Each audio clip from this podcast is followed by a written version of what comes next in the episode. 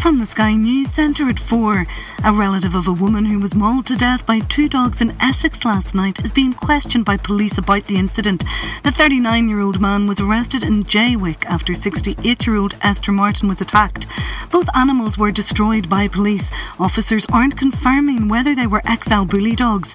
Chief Superintendent Glenn Pavlin says there's no ongoing risk to the public. I would also like to thank local people who tried to get into the house to help Esther Martin. You should be proud.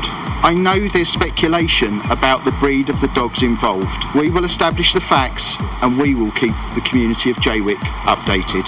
A £20,000 reward's been offered by police hunting chemical attack suspect Abdul Azidi. They say there have been no confirmed sightings since Wednesday night, hours after a mother was left with life changing injuries. The Education Secretary's refused to guarantee the government's rollout of expanded free childcare in England will be met on time. Gillian Keegan says she's very confident but admitted she's not in control of all the bits. A report's warning the UK's armed forces are losing personnel faster than they can recruit, putting their war-fighting readiness in doubt. MPs say the military has key capability and stockpile shortages.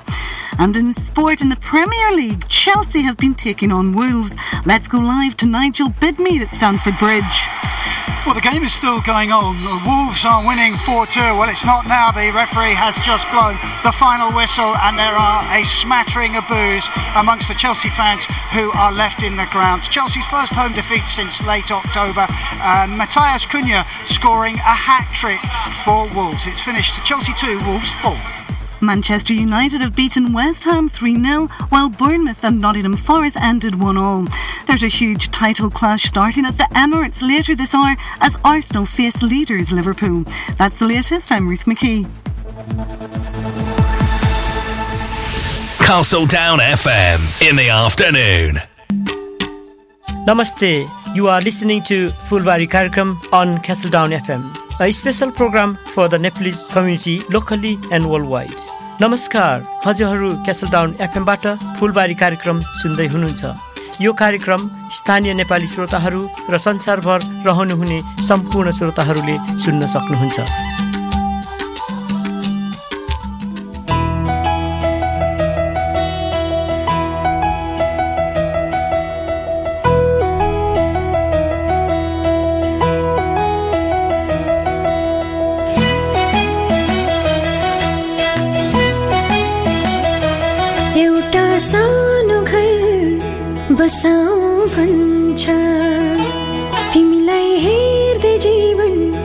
当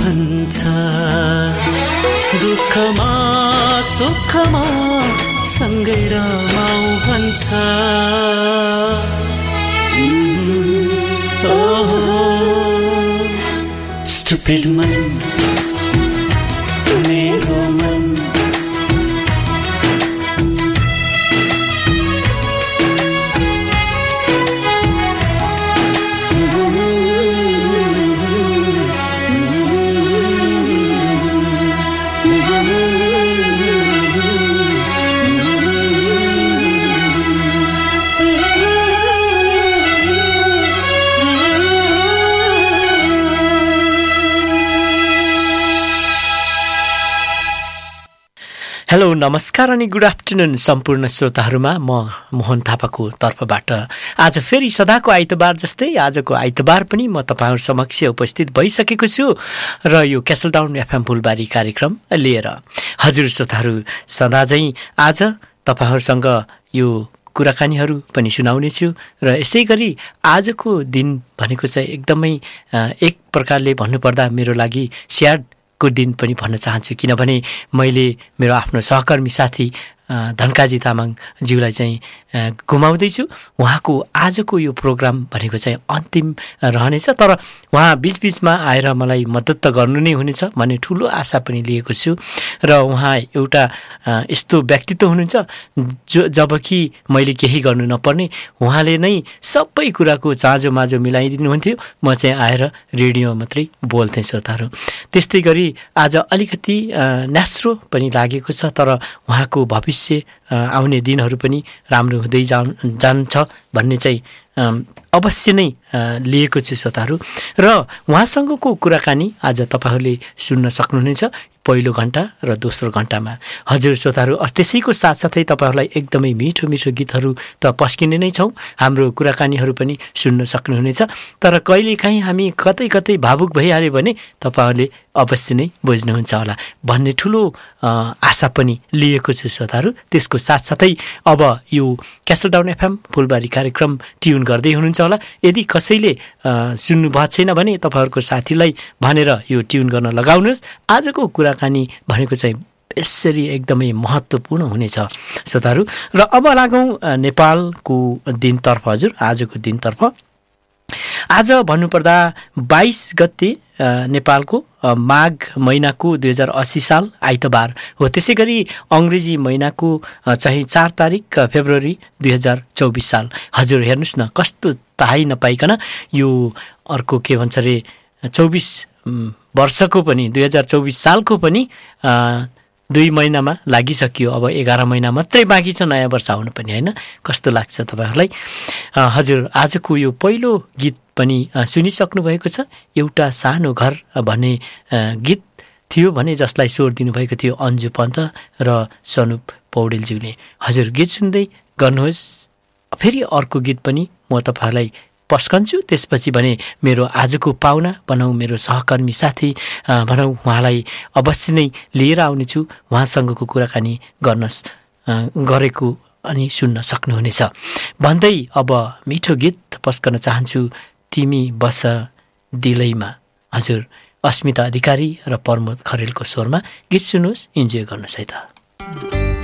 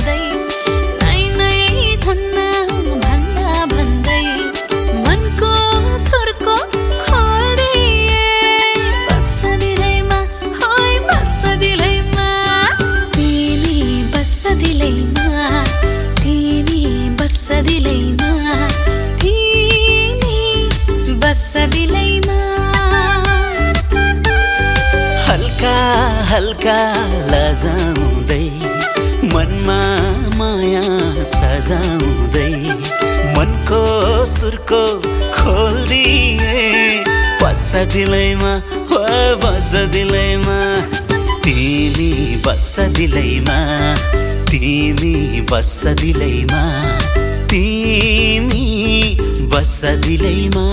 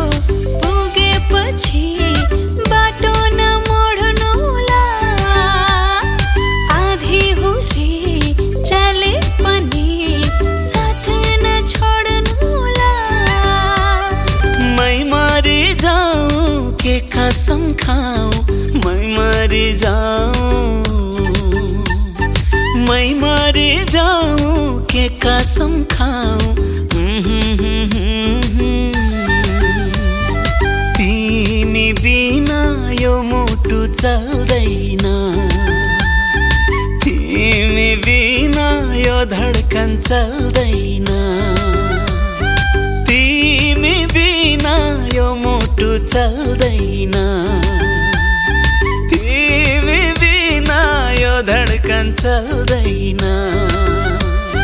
खेलिरहनु तिमी सधैँ आँखाको डिलैमा। तिमी बस दिलैमा। तिमी बस दिलैमा। तिमी बस दिलैमा।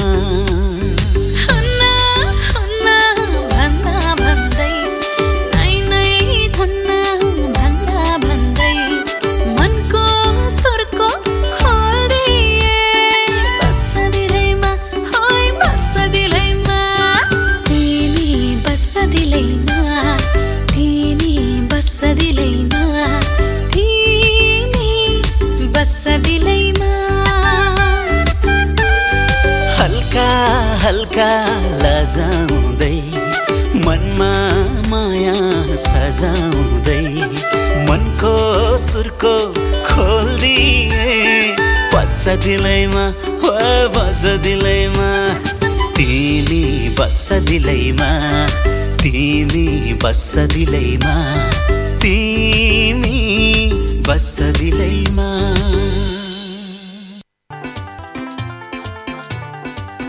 is Castledown FM, and this is Fulbari, a program specially for the Nepalese community both locally and worldwide. यो कासलडाउन FM हो नेपालीहरूको साझा फुलबारी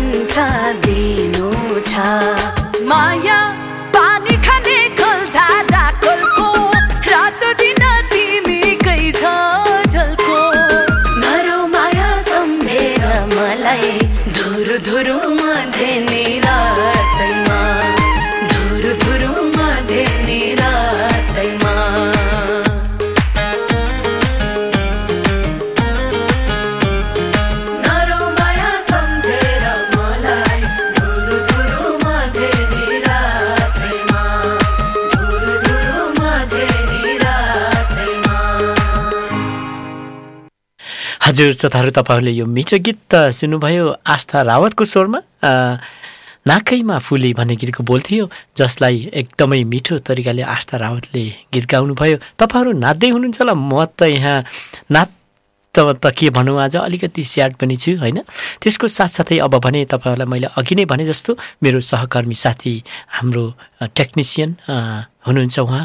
यही क्यासलडाउन एफएम फुलबारी कार्यक्रममा जो धनकाजी तामाङजी हुनुहुन्छ र उहाँलाई म ढिलो नगरिकन अब चाहिँ निम्त्याउन चाहन्छु। हजुर भाइ तपाईँलाई आज यो क्यासलडाउन एफएम फुलबारी कार्यक्रममा स्वागत पनि भनौँ अनि हजुरको आज अन्तिम दिन पनि होइन? गर्दाखेरि ल हजुरसँगको कुराकानी हामी अगाडि बढाउनु पर्यो। अब मलाई त के भनौँ भनौँ जस्तो लागिरहेको छ कहाँबाट सुरु गर्ने होइन? जस सुरुमा हजुरले अब कति त तपाईँ आइसक्नु भएको छ कतिचोटि टेक्निसियन भए पनि तपाईँले प्रोग्रामहरू चलाइसक्नु भएको छ र त्यो भए तापनि तर आज मैले तपाईँलाई फेरि जानुभन्दा पहिला तपाईँको परिचयबाट चाहिँ सुरु गर्नको लागि म आग्रह गर्छु हजुर। दाइ परिचय हजुरले अब सर्वप्रथम त धेरै धन्यवाद हजुरलाई होइन? थ्याङ्क यू अब प्रोग्राममा यसो निम्ता दिनुभयो मलाई होइन आज? परिचय अब अब मैले पनि एउटा अब के भन्छ यहाँ कहिले कहिले जस रेडियो हजुर हजुर नभ्याउनु भएको बेला मैले रेडियोहरू मैले चलाएको छु होइन। त्यही भएर अब जस हाम्रो हाम्रो श्रोताहरूले मलाई जस चिन्नु भएको हुनुहुन्छ होला होइन सायद? एकदमै। यदि चिन्नु छैन भने होइन आजबाट जाने अन्तिम दिन भए पनि जे होस् अ, तपाईँलाई चिन्नुहुन्छ होइन? जे सायद आशा गर्नुपर्छ त्यही होइन। जे होस् अ, अम, हजुरले दाइ भर्खर भन्नुभयो जस्तै अब अझ मेरो अब फाइनल डे होइन। हाम्रो क्यास एफएमको फुलबारी कार्यक्रमको परिवारलाई होइन। अब सुरुमै दाइ हजुरले झन् आशा झारिदिनु भएन? हजुर अब जे होस् हाम्रो अब जे होस् हाम्रो क्यास अब हाम्रो यो फुलबारी कार्यक्रम हामीले चलाएको नि दाइ आज कति लगभग साढे चार वर्ष जस्तो भएछ होइन? अब पाँच वर्षमा हिँड्दैछ हजुर। होइन? हामीले अब कति सेप्टेम्बर दुई हजार उन्नाइस सालको उन्नाइस सालदेखि होइन हामीले सुरु गरेको थियो हामीले फुटबल कार्यक्रम।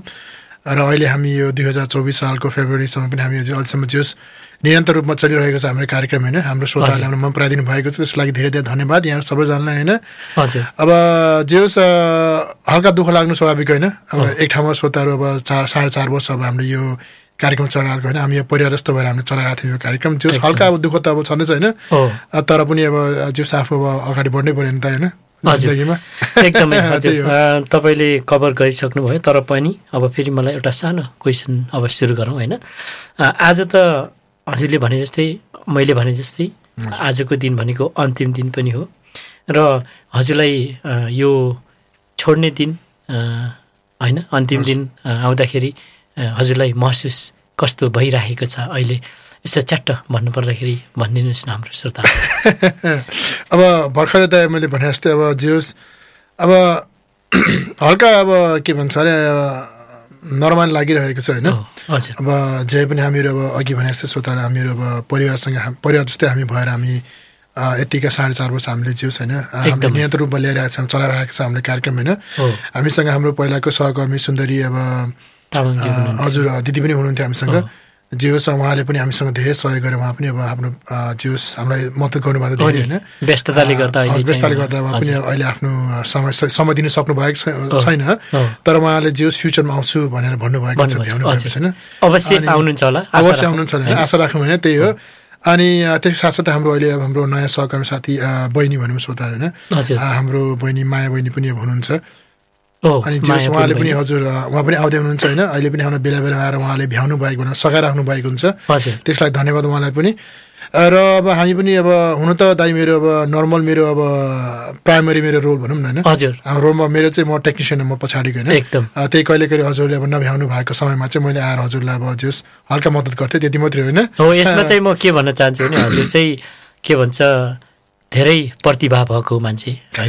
भन्न चाहन्छु। किनभने टेक्निसियन अब कसरी डाउनलोड गर्ने कसरी गीत निकाल्ने कसरी राख्नेदेखि लिएर अ, तपाईँले चाहिँ अब प्रोग्रामसहित हामीलाई हामीले नभ्याउँदाखेरि होइन हजुरले एकदमै लास्ट मिनटमा आएर पनि मैले सरी भाइ रिक्वेस्ट भन्दाखेरि हजुरले एक शब्दमा पनि नो नभनेर आएर गरिदिनुहुन्थ्यो होइन।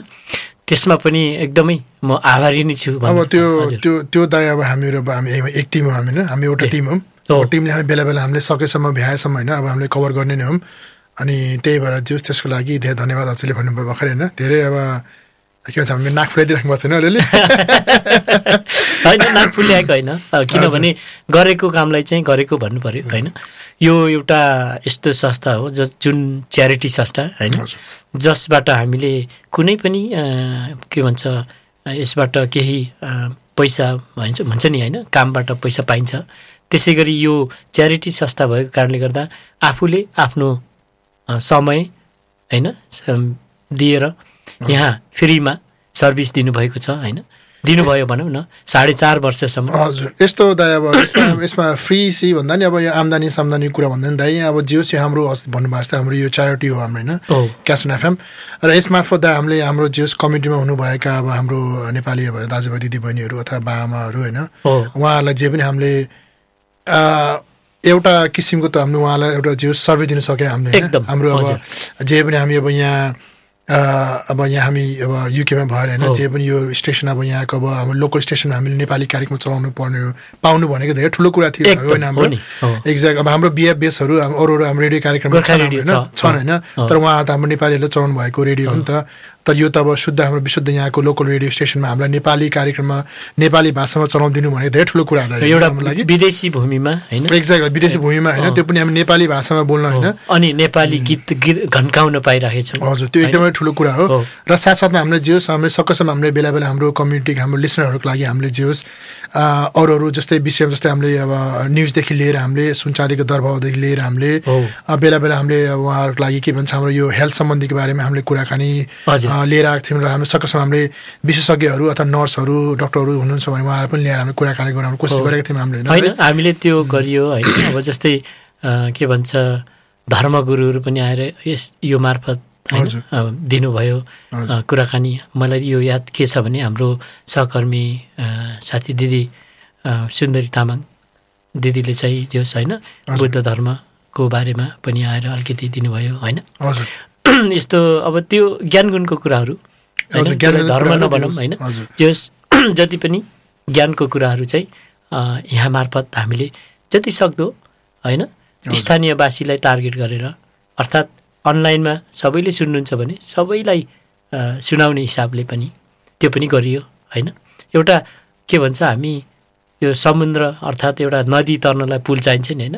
त्यस्तै पुलको काम हामीले गरे जस्तो लाग्छ होइन अनि त अघि हजुर भन्नुभएको जस्तो मेरो अनुभव कस्तो भयो भन्दै हुन्थ्यो हजुरले होइन हाम्रो। कार्यक्रममा? सरी हाम्रो यो फुलबारी कार्यक्रममा होइन? अब अघि भर्खर भनेर सोद्धा हामीले मेन अब हामीले सायद यसमा खुसी मान्नुपर्ने कुरा के छ भने हामीले चाहिँ जे होस् हामी यहाँ अब टिडोर्थको हामी हुन त हामी टिडोर्थमा छौँ हामी होइन यहाँ अहिले। यो यो स्टेसन हाम्रो लगसरमा छ होइन? लगस र टिडोर्थको बिचमा छ खास लोकेट हो भने चाहिँ तर जे पनि हामीले जे हाम्रो लोकल हाम्रो लोकल नेपाल नेपालीहरू बासीहरू जुन हुनुहुन्छ यहाँ उहाँको लागि हामीले केही मात्रा भए पनि सायद हामीले सहयोग पुऱ्याउन सक्यौँ होला होइन।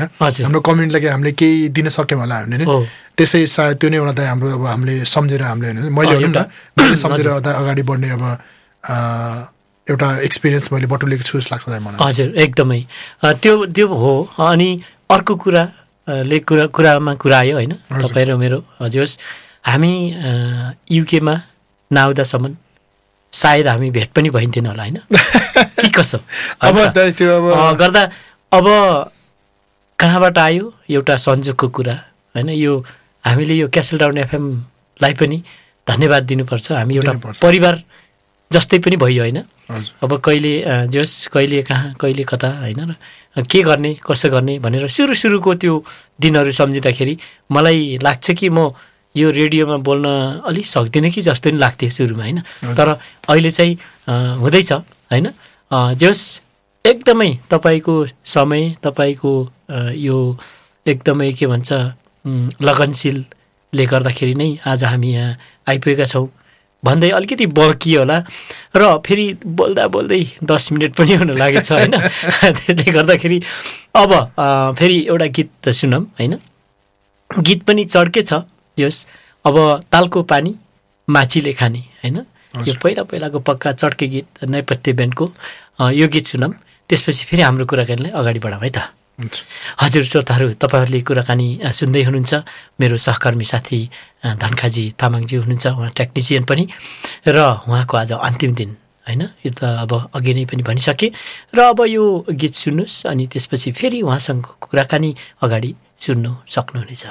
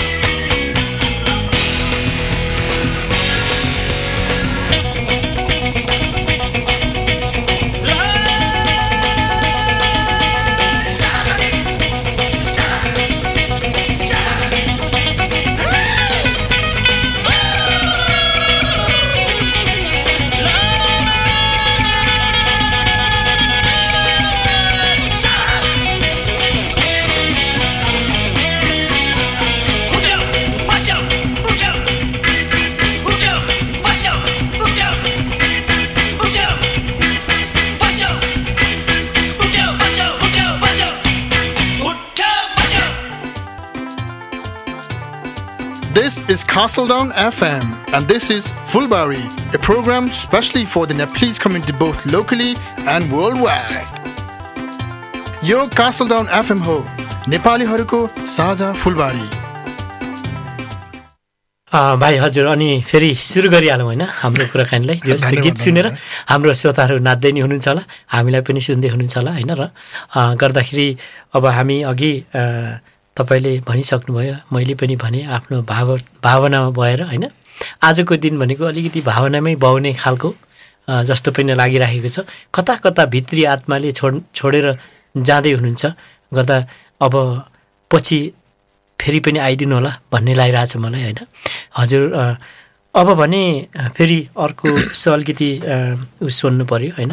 तपाईँ एउटा टेक्निसियनको रूपमा पनि आउनुभयो यहाँ होइन? यो हाम्रो क्यासल टाउन एफएममा होइन? आउँदाखेरि चाहिँ सुरुमा हजुरले कसरी सुरु भयो सुरु गर्नुभयो त्यसको विषय अलिकति जानकारी दिन सक्नुहुन्छ? अफकोर्स दाइ त्यो हुन अघि हजुरको क्वेसनमा त के भावुक भन्नुभएको थियो हजुर होइन? भावुक त खासमा थिइनँ तर मलाई लाग्छ हाम्रो कार्यक्रम अन्त्यमा सायद थप आँसु झर्ला जस्तो लागिरहेको छ होइन? तर ठिकै छ हाम्रो रेडियो छ त्यही भएर श्रोताले देख्नु हुँदैन होइन? त्यसलाई ठिकै छैन। हामी पेपर अगाडि छ होइन र? टिसर अगाडि छैन रेडियो छ त्यसको लागि। अब हामी दाइ अघि हामीले कुरा गरेर जस्तै होइन? हामी यो सेप्टेम्बर दुई हजार उन्नाइस सालमा हामीले सुरु गरेका थियौँ क्यास फुलबारी कार्यक्रम होइन? अनि हाम्रो कार्यक्रम त्यतिखेर श्रोताहरू सरी श्रोताहरू श्रोताहरू बानी भएर श्रोताहरू आएर चाहिँ मेरो मुखबाट धेरै होइन। खासमा दाईहरूसँग बोलिरहेको छु होइन। अनि अब हाम्रो त्यतिखेर हाम्रो यो हाम्रो फुलबारी कार्यक्रम चाहिँ सायद यहाँ अब हाम्रो धेरै लिसनरहरूलाई थाहा नहुन सक्ला होइन। हाम्रो फुलबारी कार्यक्रम चाहिँ हाम्रो सुरुवात हामी हुनुको अब सुरु चाहिँ हाम्रो यो त्यतिखेर हाम्रो टिएनसी होइन। टियो नेप्लिज कम्युनिटी एसोसिएसनको हाम्रो कोलाबोरेसन र क्यासलाफको कोलाबोरेसन भएको थियो हाम्रो नि होइन। अनि त्यो पछाडि हामीले त्यहाँदेखि हाम्रो जेस हाम्रो कोलाबोरेसन कुरा गरेर चाहिँ हाम्रो एउटा नेपाली कार्यक्रम हाम्रो यहाँ रेडियो कार्यक्रम एउटा सुरु गर्ने हाम्रो एउटा त्यसमा स्टार्टिङ होइन त्यसमा चाहिँ मलाई पनि के याद छ भने हाम्रो हजुरले भनिहाल्नुभयो होइन टिएनसी टिडुट नेप्लिज कमिटी एसोसिएसनका अध्यक्षज्यू। उहाँ हुनुहुन्थ्यो उत्तर तामाङ त्यति बेलाको अध्यक्ष हुनुहुन्थ्यो। अनि त्यसपछि त्यसैको साथसाथमा देव गुरुङ होइन। उहाँहरू हुनुहुन्थ्यो सल्लाहकार गर्दाखेरि उहाँहरूको मातहतमा अनि यहाँ क्यासल टाउन एफएमको फेरि एकदमै चेयरपर्सन हुनुहुन्थ्यो त्यति बेला अ, आन्द्रु खन्नली होइन। हामीले अहिले भर्खरै पनि भेटियो होइन। गर्दाखेरि उहाँलाई पनि देखिएको उहाँहरूको विशेष भेटघाट र उहाँहरूको पहलमा हामी दुई चारजनालाई यहाँ होइन। आएर यस्तो यो क्यासल टाउन एफएम फुलबारी कार्यक्रममा एउटा बोल्ने एउटा बाटो भनौँ एउटा के भन्छ एउटा स्थिति बनाइदिनु भयो होइन त्यसको लागि पनि धन्यवाद दिनुपर्छ हामी हामीले होइन। जे हजुर भन्नुहोस् म अलि फेरि बिचमा बोलेँ होइन टिचरले त्यस्तै गरेको छ। हामीहरू एउटा टिममा हामीहरू एकै हामीहरू एकै समयमा हामीहरूले सुरु गरेको हो। होइन अनि त्यतिखेर हामीहरू सुरु गर्नु हजुर हजुर भन्नुभयो जस्तै भर्खरै अब एउटा त्यतिखेर चाहना थियो कि हामी नेपाली रेडियो कार्यक्रम हाम्रो यहाँ क्यासल एफएममा सुरु सुरुवात हुने गर्ने होइन। एउटा चाहना थियो। अनि त्यो अनुसारको हामीहरू चाहिँ हामीहरू अब त्यतिखेर हजुर होइन? हजुर म। अनि त्यसपछि हाम्रो सुन्दरी दिदी र मेरो मेरो हजुर मेरो वाइफ नि हजुर भट्ट हजुर। हामीहरू सबै हामीहरू चारजना भएर हामी सुरु गरेका थियौँ हाम्रो कार्यक्रम त्यतिखेर होइन? अब हामीहरू सबै अब कोही पनि थिएन एक्सपर्ट हामीहरू एक्सपर्ट नहुने मान्छेहरू त्यतिखेर कोही थिएन। अब जे होस् हामीहरू जे होस् यहाँ आयौँ होइन। हजुर। अब हामीहरू सुरुमा आउने बेला हामीहरू जे होस् अब अलमल्लै थियौँ भने हामीलाई केही थाहा थिएन रेडियोको बारेमा। हामीहरू कसैको रेडियो ब्याकग्राउन्ड थिएन हामीसँग। होइन? तर पनि जे होस् हामीहरू आयौँ टिम भएर अनि यहाँ हामी टिम अनुसार हामीलाई एन्ड्री कर्नली साथसाथै हाम्रो यहाँ क्यासलम हाम्रो एफएमका अरू सदस्यहरूले पनि हामीलाई धेरै एकदम। जे होस् ट्रेनिङ दिनुभयो उहाँहरूले। सुरुवातीमा हात दिनुभयो उहाँहरूले होइन। त्यो अनुसार हामीले जे होस् बिस्तार बिस्तार गर्दै जाँदाखेरि हामीहरू जे होस् धेरै बानी पर्दै गयो भनौँ न बोल्ने अहिले अहिले चाहिँ अहिले होइन? छुट्यो? हो पसिना छुट्यो अनि स्क्रिप्ट बनाएर लेखियो हजुर। होइन? कति गरियो?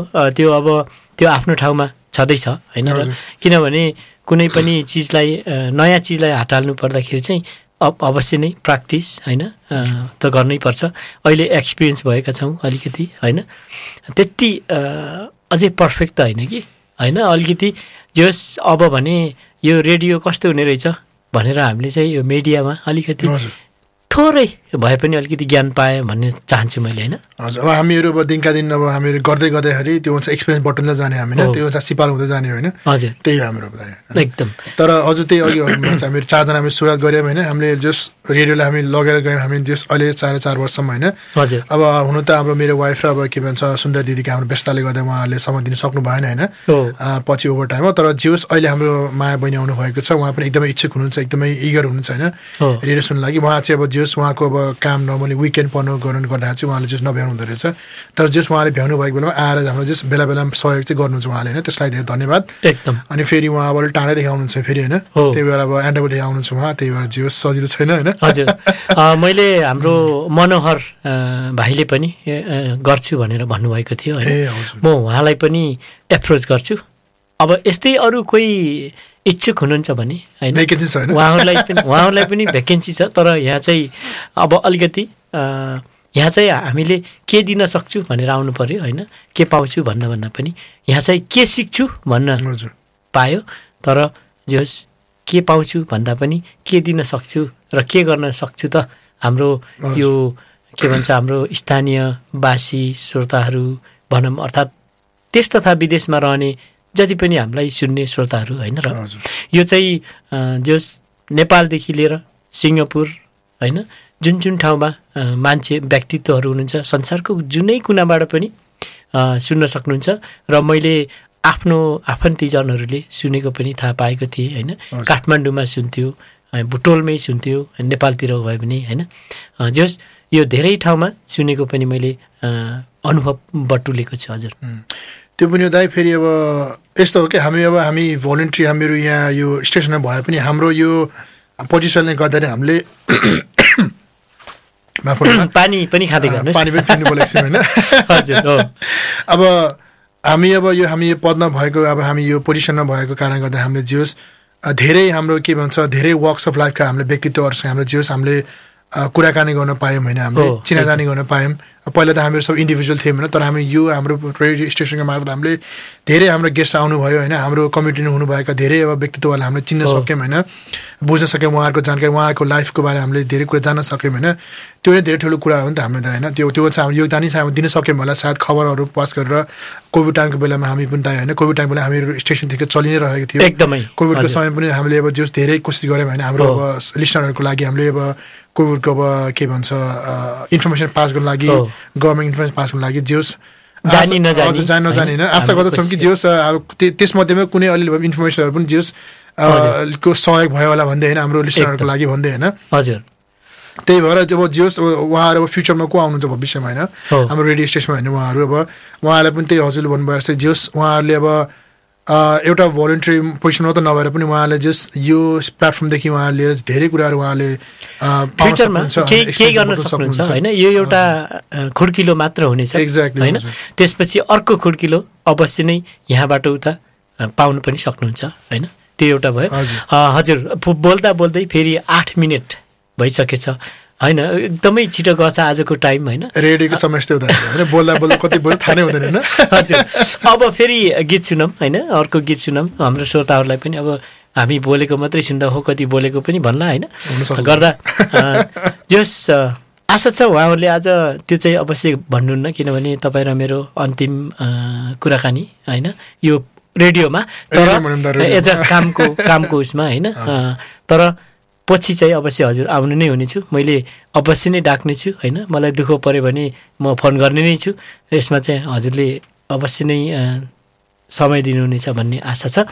र श्रोताहरूलाई फेरि अर्को मिठो गीत पस्कन चाहन्छु। यो जिउ दाउमा लाउने होइन? जसलाई स्वर दिनुभएको छ।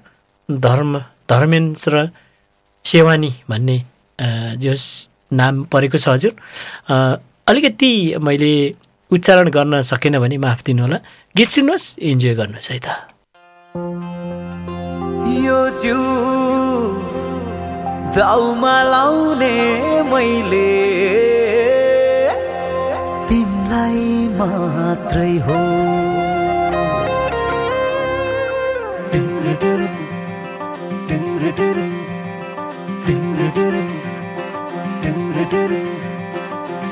यो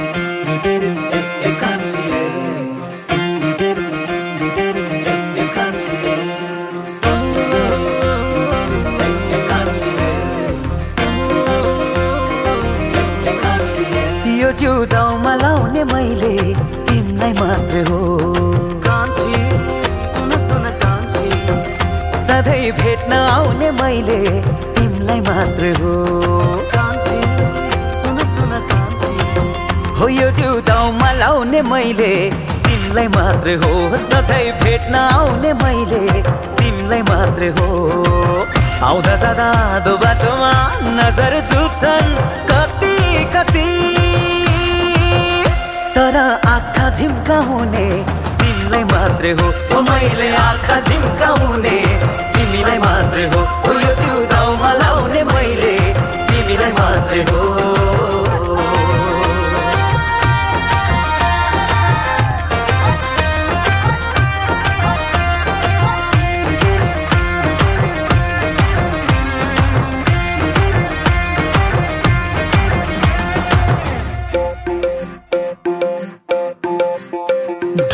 ढुकढुकीमा तिमी नै छौ मेरो भन्नु तिमी नै हौ कसम कसम विश्वास गर।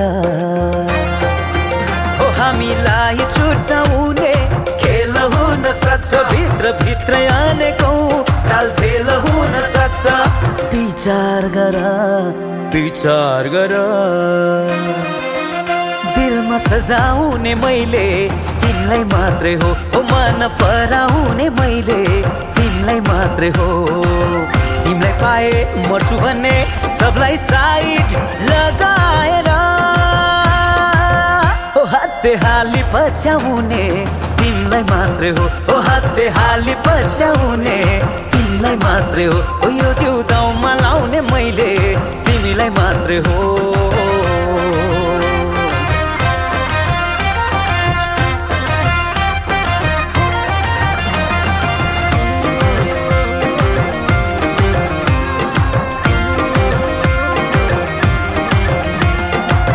मनको चाह। तिमी नै हौ देख्दा आह तिमी नै हौ सुन। सुन तिमीलाई साथ दिनेछु। हिँड्दा हिँड्दै तिमी कतै लड्न खोज्दा पनि जिन्दगीमा अगाडि। बढ्न खोज्दा पनि तिमीलाई हात दिनेछु हात दिनेछु। हो यो जिउ दाउमा लाउने मैले। तिमीलाई मात्रै हो सधैँ भेट्न आउने मैले। तिमीलाई मात्रै हो। आउँदा जाँदा दो बाटोमा नजर जुत्छन् कति कति। तर आँखा झिम्काउने तिमीलाई मात्रै हो। मैले आँखा झिम्काउने तिमीलाई मात्रै हो। यो जिउ दाउमा लाउने मैले। तिमीलाई मात्रै हो।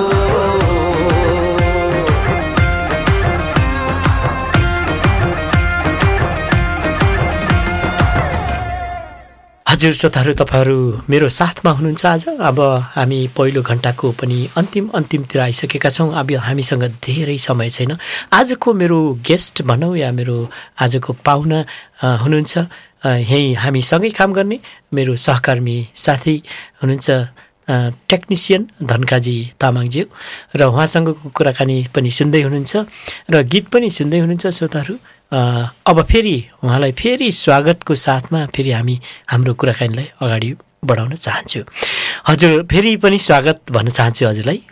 धन्यवाद अब मलाई चाहिँ के सो सोध्न मन लाग्यो भने होइन हजुरले यो क्यासल टाउन एफएम फुलबारी कार्यक्रममा झन्डै साढे चार वर्ष प्लस गर्नुभयो जागिर होइन। भनौँ न भोलिन्टियर। पल्टने भाषामा भन्दा जागिर भने।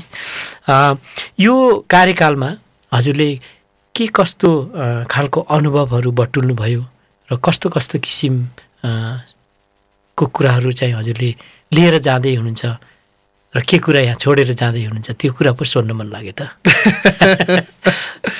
अब साढे चार वर्षको अन्तरमा अब अन्तरमा भनौँ न होइन? नेपाली अलि राम्रोसँग बोल्न आउँदैन अब जेस यो साढे चार अन्तरमा जेस धेरै धेरै कुराहरू अनुभव गर्न पायो भनौँ त होइन? हजुर। अब हुन त हाम्रो अब अघि हजुरले हामीले कुरा गरे जस्तै होइन? अब हामी सुरुमा हामी विदाउट एक्सपिरियन्स हामी सुरुमा आयौँ होइन। केही एक्सपिरियन्स नभइकन जिरोदेखि स्टार्ट गरेको हामीहरूले। र अहिले हामी साढे चार वर्ष लगभग होइन? अलिक बढी भइसक्यो साढे चारभन्दा यो अवतारमा हामीले जे होस् धेरै कुरा हामीहरू सिकिसकेको रहेछ हामीहरू होइन? अनि हामीहरूको के भन्छ हामीलाई यहाँ हाम्रो पहिला क्यास आफ्नो हाम्रो चेयरम्यानले भन्दै हुन्थ्यो हामीहरू अहिले अब प्रेजेन्टर भइसकेका छौँ होइन रेडियो प्रेजेन्टर भइसक्यो एकदम। हाम्रो जो टाइटल पाइसकेको छ हामीहरूले होइन त्यो एकदमै गर्वको कुरा हामीहरूले? फेसबुकमा गएर हेर्नुभयो भने। क्यासल डाउन एफएममा हाम्रो पिक्चर सहितको होइन। उहाँहरूले चाहिँ देख्न पनि सक्नुहुन्छ अब हामी जिरोदेखि रेडियो प्रिन्टर हुनुमा धेरै ठुलो कुरा होइन। त्यो सानोतिनो कुरा होइन जो सजिलो छैन रेडियो रेडियो बोल्न होइन त्यो चाहिँ हो पहिला पहिला हाम्रो पुरा हातभरि पसिना आएको तयार पुरा याद छ नि दिनहरू एसी नलागेको ठाउँमा लाउनु पर्ने होइन। त्यो चाहिँ हो दाइ, त्यो चाहिँ अनि अब साथसाथै होइन जस यस्तो रमाइला पलहरू थियो होइन हाम्रो अब हाम्रो टिम सँगसँगै। र यस सँगसँगै दाइ हामीले अब जस हाम्रो धेरै हाम्रो के भन्छ विशेषज्ञहरूसँग पनि हामीले कुराकानीहरू गर्न पायौँ होइन। हजुर। मलाई याद भन्छ दाइ हामीले अब हाम्रो एना राणे होइन अध्यक्ष एना अध्यक्षज्यूहरूसँग। हाम्रो बुद्धिस्ट कम्युनिटीका हाम्रो लामा गुरुहरूसँग होइन। हाम्रो नेपाली कर्नल ताउल कान्छा साहब यहाँ हुनुहुन्थ्यो पहिला। उहाँहरूसँग हामीले कुरा गर्न पायो र साथसाथै हाम्रो हाम्रो गोर्खा वेलफेयर ट्रस्ट र हाम्रो लोकल कम्युनिटीका हाम्रो जुन विशेषज्ञहरू हुनुहुन्छ जस्तै हजुर भन्नुभयो। हाम्रो एम्सपरी कम्युनिटीका लिडरहरू हाम्रो टिएनसीका।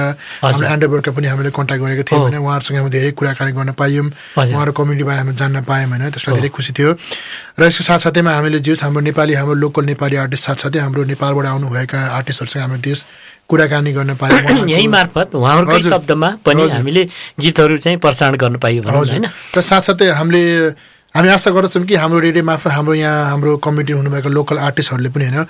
उहाँहरूले पनि उहाँहरूको जुस उहाँहरूको एउटा कला देखाउने उहाँहरूले पनि जस प्रदर्शन गर्ने उहाँले मौका पाउनु भयो होला भन्दै होइन।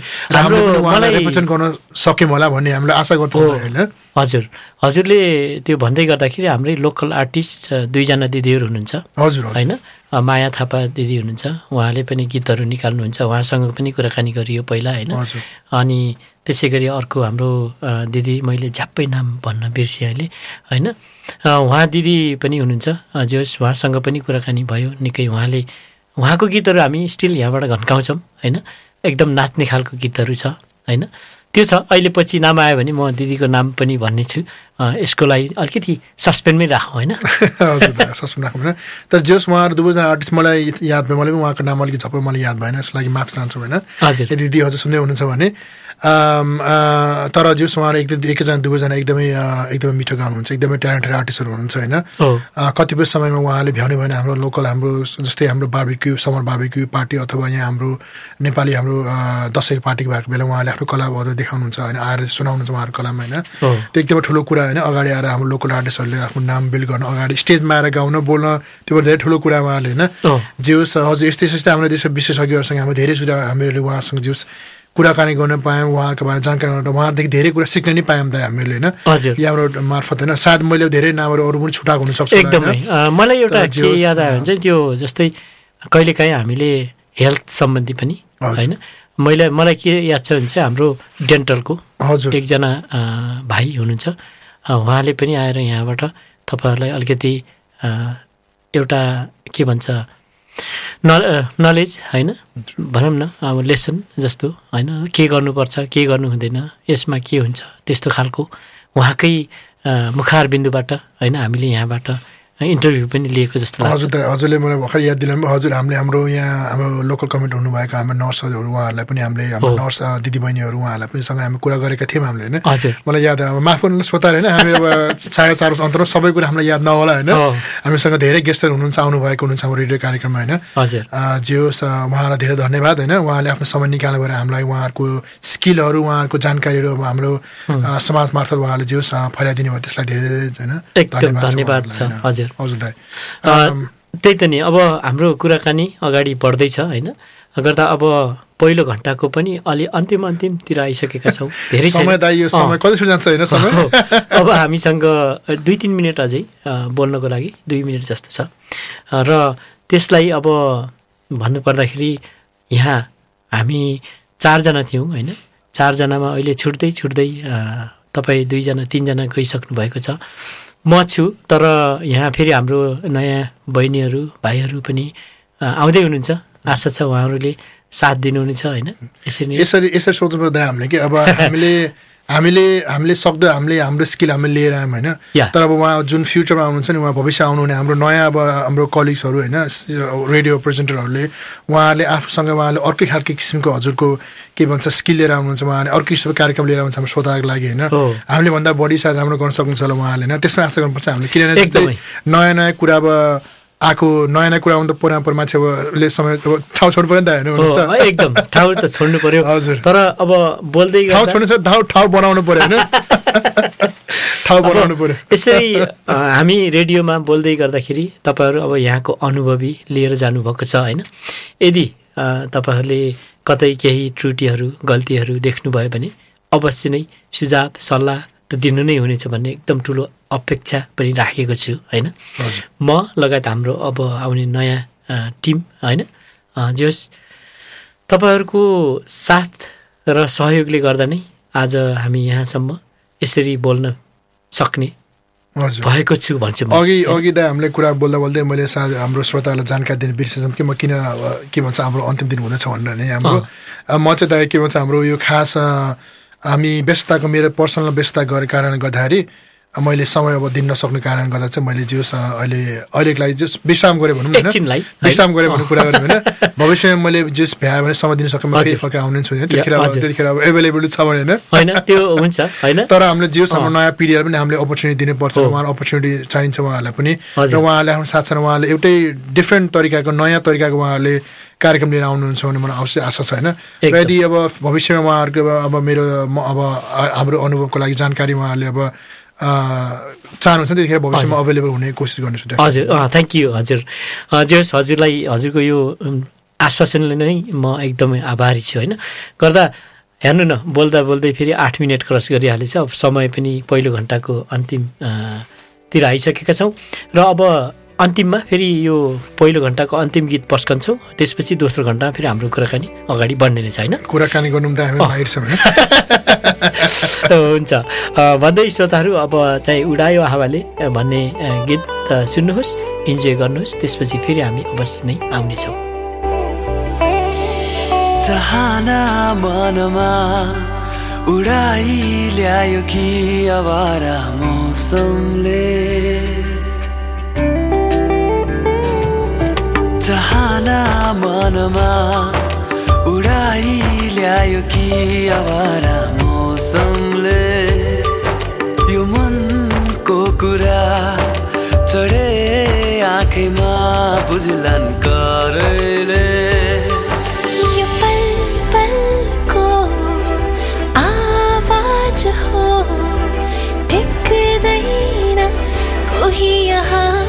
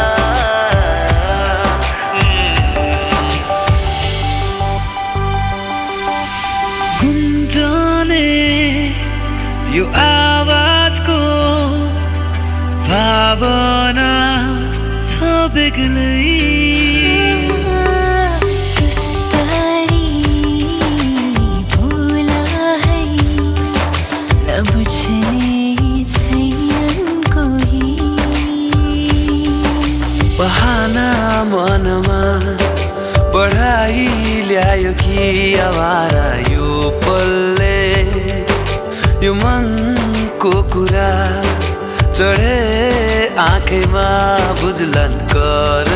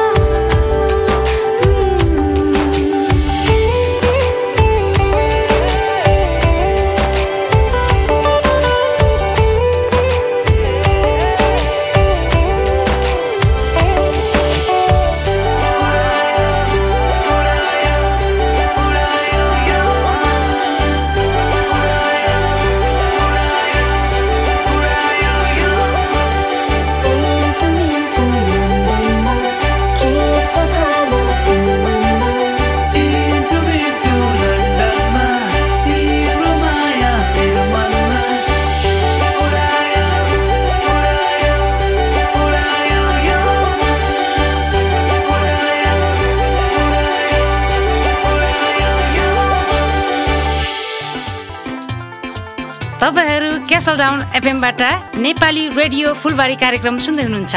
This is Castle Down FM and this is Phulbari program specially for the Nepalese community locally and worldwide Mr. RJ Hi, hi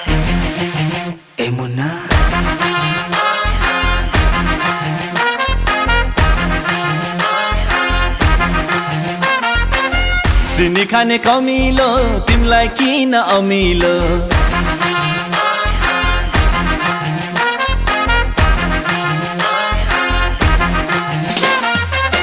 चिनी खाने कमिलो तिमीलाई किन अमिलो? सङ्लो छ यो माया मेरो देख्छौ जहिले धमिलो। ओठे काट्यो दुईतिर पानको चुनाले। ओठे काट्यो दुईतिर पानको चुनाले। साह्रै हेपी मुनाले दुप्लो हुनाले। लौन साह्रै हेपी मुनाले दुप्लो हुनाले। ए है साह्रै हेपी मुनाले दुप्लो हुनाले।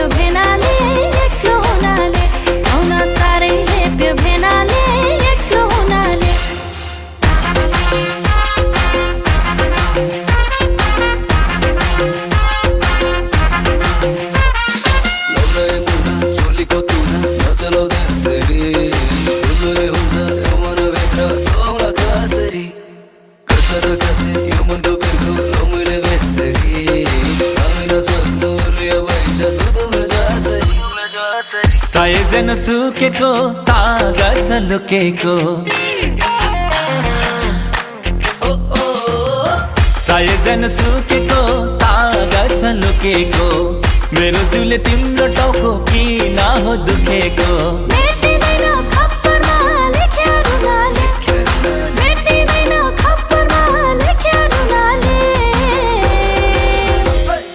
साह्रै हेप्यो भेनाले।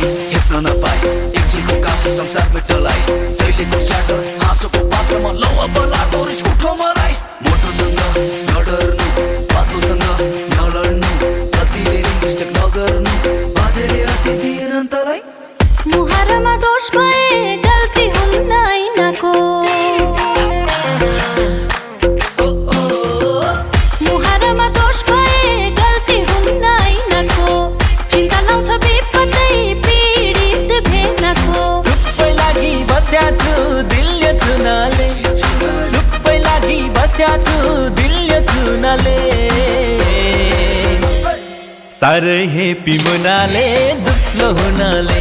लाउन साह्रै हेपी मुनाले दुप्लो हुनाले। हाय हाय साह्रै हेपी मुनाले दुप्लो हुनाले।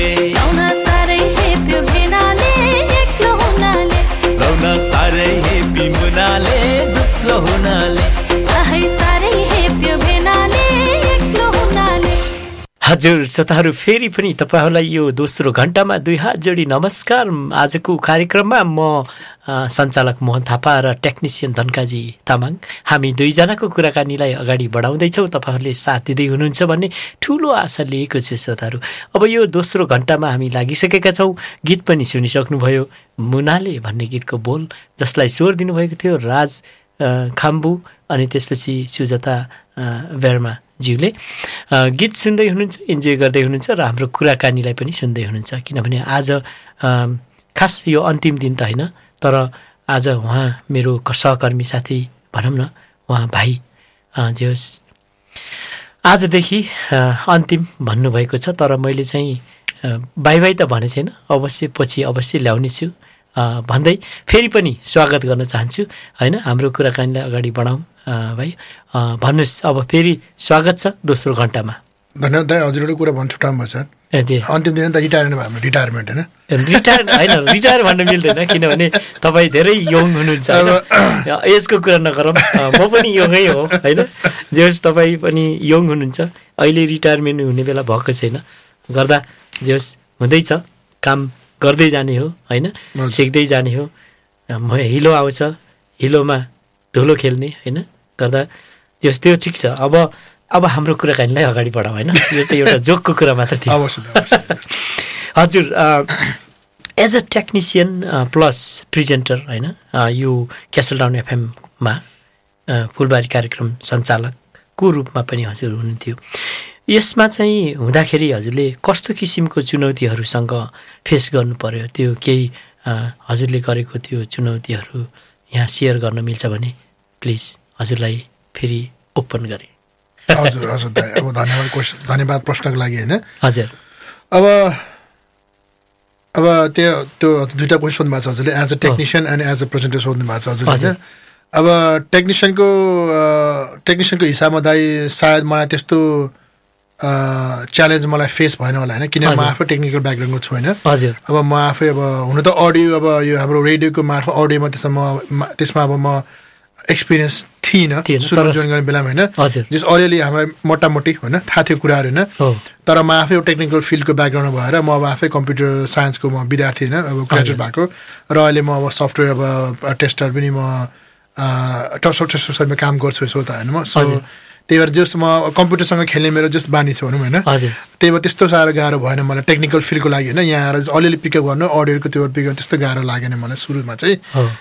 तर अब एज अ प्रेजेन्टर भने चाहिँ मलाई जस अब त्यसमा चाहिँ मैले निकै च्यालेन्ज फेस गर्नु पऱ्यो होइन। च्यालेन्ज मलाई जस फेस भन्नाले मलाई च्यालेन्जिङ फिल भयो दाइ अब। हजुर। किनभने अब रेडियो भनेको त दाइ अब हामी अब पब्लिक फेसिङ रोल हो त होइन। पब्लिक फेसिङ पब्लिकको लागि अब हामी जनसाधारणको हामी माझमा अगाएर बोल्नुपर्ने कुरा होइन। अब। हामी अब हाम्रो फिल्डमा दाइ नर्मली हामी अब सफ्टवेयर फिल्डमा। सफ्टवेयरमा हामी नर्मली हाम्रो धेरै कुराकानी हुँदैन हाम्रो धेरै होइन बोलीचाली हुँदैन। हामी। नर्मली कम्प्युटरमा टाइप गर्ने किबोर्डमा ठिक छ ठिक छ ठिक छ भन्ने त्यस्तै होइन त्यो त्यस्तो बोल्ने बानी थिएन हाम्रो पहिला। अनि अब त्यो अनुसारको चाहिँ चाहिँ जस माइकमा आएर सुरुमा बोल्न दाइ चाहिँ त्यो चाहिँ जस निकै नै च्यालेन्जिङ कुरा थियो जस्तो लाग्यो मलाई पनि होइन सुरुमा। त्यस्तो फिल भएको थियो मलाई। अनि त्यसको साथसाथै अब फेरि अब अब हामीले अब अघि हामीले पहिलो घन्टा हामीले होइन अब कुरा गरेर सोध्दा हाम्रो हामीले अब हाम्रो यो विशेषज्ञहरू हामीसँग धेरै विशेषज्ञ हामीले अब कुराकानी गर्ने मौका पाएका थियौँ होइन? अब चिनाजानी होइन चिनाजानी नर्मल्ली फेस टु फेस नभए पनि फोनबाट होइन। होइन दाइ अब फेस टु फेस त अब हाम्रो कोभिड सुरुमा अगाडि हाम्रो फेस टु फेस थियो नि त होइन? त्यतिखेर त हामीले हाम्रो हाम्रो गेस्टहरू हामीले कार्यक्रममै सरी माफ यो स्टेसनमै हामीले अब उहाँलाई। इन्भाइट गर्थ्यौँ उहाँलाई लिएर आउँथ्यौँ होइन। र उहाँहरू आउनुहुन्थ्यो हामी यही गफम गर्थ्यौँ होइन? फेस टु फेस कुराकानी हुन्थ्यो हाम्रो। अब त्यो सँगसँगै दाइ अब गर्दाखेरि अब जस अहिले अब कोभिड पछाडि चाहिँ धेरै जस्तो फोनको कल भएर जस। फोन कल मार्फत गर्दाखेरि चाहिँ अब अहिले अहिले खासै हाम्रो अब गेस्टहरू चाहिँ अब स्टेसनमा आउनुहुन्न उहाँहरू होइन? अब आउनु पनि जरुरी छैन खास पनि भने। होइन फोन मार्फत कुरा हुन्छ तर आउन चाहनु सक्नेहरू चाहिँ आउन चाहनेवालाहरू चाहिँ चाहिँ आउनु सक्नुहुन्छ। होइन हो। त्यो हो। र अब त्यसमा अब त्यो कुरामा दाइ मैले किन जोडेँ भने चाहिँ अब जस्तै अघि मैले भर्खर भने जस्तै अब मलाई खासै अब सुरुमा मैले मलाई अब यस्तै ठुल्ठुलो विशेषज्ञहरूसँग मलाई खास कुराकानी बानी सानी थिएन मेरो होइन। किनभने म अब अब कम्प्युटर फिल्डमा गएको मान्छे आफ्नै फिल्डमा काम गर्थेँ म। त्यही भएर जे होस् अब यतिकै विशेषज्ञहरूसँग हामी कुरा गरेर भेट्दा कुरा गर्दाखेरि जे होस् उहाँहरूसँग सुरुमा अब कुरा गर्ने लय हुन्छ नि त होइन। तरिका हुन्छ नि त होइन। जस्तै हाम्रो एना रानीका अध्यक्षज्यूहरू बुद्धिस्ट कम्युनिटी लामाज्यूहरूसँग होइन उहाँहरूसँग कसरी कुरा गर्न थाहा हुँदैन हामी अब प्लस अब हामीलाई अब नेपाली खासै डह्रो छैन। हुन त नेपालमा हुर्केको निकै होइन? सत्र वर्षमा खास हुर्केको नेपालमा। तर पनि जे होस् नेपाली अब खासै प्रष्ट भरेर बोल्नु नआउला होइन। अहिले पनि प्लस म अलिक छिटो बोल्छु। सायद म हाम्रो हाम्रो श्रोताहरूले नोटिस गर्नु भएको होला कतिपय त्यो- नोटिस गर्नुहुँदैन होला। एउटा एउटा बानी हुन्छ होइन? त्यो पनि हो। अब जे होस् अनि त्यो त्यो त्यो हिसाबमा चाहिँ दाइ मलाई अलिकति सुरुमा च्यालेन्ज जस्तो मलाई फिल भएको थियो होइन? कसरी। अब के भन्छ अब बोलचाली त्योहरू त्यो कुरामा चाहिँ मलाई सुरुमा अलिक च्यालेन्ज फिल भएको दाइ हजुर। अहिले पनि छ। अहिले पनि हजुर जस्तो जस्तै हजुर सुन्दर दिदीहरू जस्तोसँग जस्तो होइन हामी होइन? होइन हामी स्टिल सबै के भन्छ सबै व्यक्तित्वहरू होइन? कसैले पनि छ्याप्प त्यहीँबाट सिकेर आएको के अरे जानेर आएको होइन? सबैले एकदमै सिकेरै होइन? अरूबाटै जो आफूभन्दा अगाडिको व्यक्तित्वहरूबाट सिकेर होइन त्यसरी नै जानेको जस्तो लाग्छ मलाई। त्यसै गरी म पनि मेरो पनि अलिकति भन्ने मौका दिनुभयो तपाईँले होइन। म रोकेँ हजुरलाई। जस जब कि अ, यो अहिले भन्दा म ब्याक इन नेपालमै जान चाहेँ भर्ती हुनभन्दा पहिला सानोमा होइन। अ, जब कि जुन गाउँमा धुलोमा खेलेर हिँड्थ्यो जहाँ के भन्छ फोनको व्यवस्था थिएन होइन? त्यति बेलाको कुरा। अब अब यङै छ छु जस्तो लाग्छ तर अलिकति लामै कुरा गर्न मन लाग्यो होइन? अनि त्यो मलाई के याद छ भने चाहिँ मेरो पहिलो फोन त्यति बेला अब आज भोलि जस्तो मोबाइल फोन थिएन। त्यति बेला लाइन फोन होइन र? Rental phone? ल्यान्डलाइन। ल्यान्डलाइनबाट गर्नुपर्ने होइन? त्यति बेला अब कसैसँग बोल्नु पऱ्यो भने मेरो यो पहिलो एक्सपिरियन्स भन्दैछु। होइन? अब जब कि म काठमाडौँ आएँ मेरो आफ्नो माइजूको घरमा आउँदाखेरि काठमाडौँ यो के भन्छ अरे बस पाकमा ओर्ली रत्न पाक होइन। पहिलाको त्यो रत्न पाक थियो तपाईँलाई याद छ? होइन? त्यो रत्न पाकमा झरेँ झरिसकेपछि पाँच रुपियाँको चिया खाएँ होइन पहिला? तातो चिया बिहान। बिहानको छ बजे होइन? छट्ट त्यो खाइसकेपछि अब जाने ठाउँ आफूलाई थाहा थिएन। फोन नम्बर मात्रै पेपरमा लिएर आएको थिएँ। होइन गाउँबाट आउँदा त्यसपछि फोन गरेँ। फोन गरेको अनि त्यसपछि अब के भन्ने त? अहिले पो थाहा छ र हेलो हजुर नमस्कार होइन यस्तो छ छ भने। त्यति बेला अब गाउँले छिटो थाहा थिएन चट्ट फोन उठाएँ अनि माइजूले उताबाट फोन उठाउनु भयो माइजूले हेलो भन्नुभयो होइन। अब के भन्ने? ठुलो सास फेरेँ स्वा होइन। एकछिन म एकदमै बोल्नै सकिनँ कि बक्कै फुटेन। त्यो मलाई याद छ। अनि त्यसपछि मैले त्यो नमस्कार भन्ने त्यस्तो केही थाहा भएन कि होइन? हजुर। माइजू म यहाँ आइपुगेँ। त्यति त्यसपछि फेरि बक्क होइन? त्यस्तो मेरो एउटा यो अनुभव भनौँ न। हजुर। त्यसरी म यो के भन्छ र अहिले चाहिँ यसरी बकिएर बोलेको छु होइन? तर त्यति बेला त्यस्तो थियो। त्यसरी हुर्किँदै आएर होइन? कहाँबाट कसरी होइन? यस्तो ठाउँमा आएर सोच्दै नसोचेको ठाउँमा होइन? जिन्दगी नै म बिताउँछु भन्ने नभनेको ठाउँमा बसेर अहिले यस्तो एउ- एउटा युकेको ठाउँमा होइन।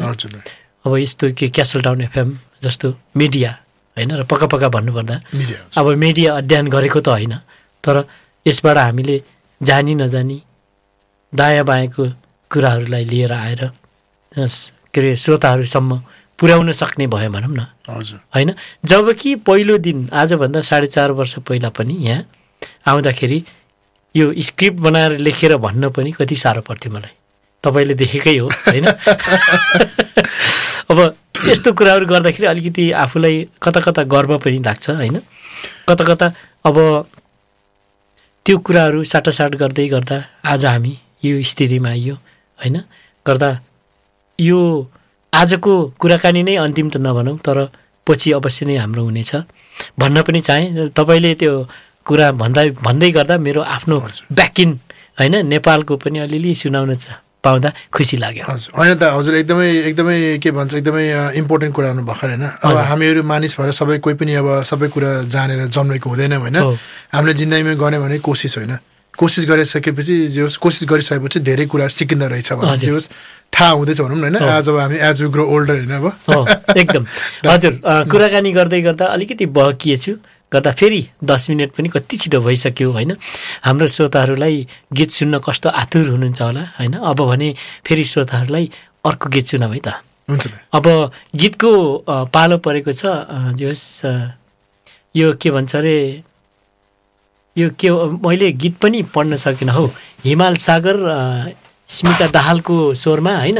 कसलाई थाहा छैन भन्ने गीतको बोल्छ हजुर है? त्यो जे त्यो गीत अ, लगाउँ अनि त्यसपछि हामी पनि यहाँ नाचौँ होइन? नाचौँ। अनि त्यसपछि आजको अन्तिम दिनमा अब इन्जोय पनि गर्नु पऱ्यो कता कता अब दुःख त लगाइराखेको छ होइन? अ, जे होस् म गीत लगाएँ है त। हुन्छ। हजुर। हुन्छ श्रोताहरू गीत सुन्नुहोस् इन्जोय गर्नुहोस् है त। यो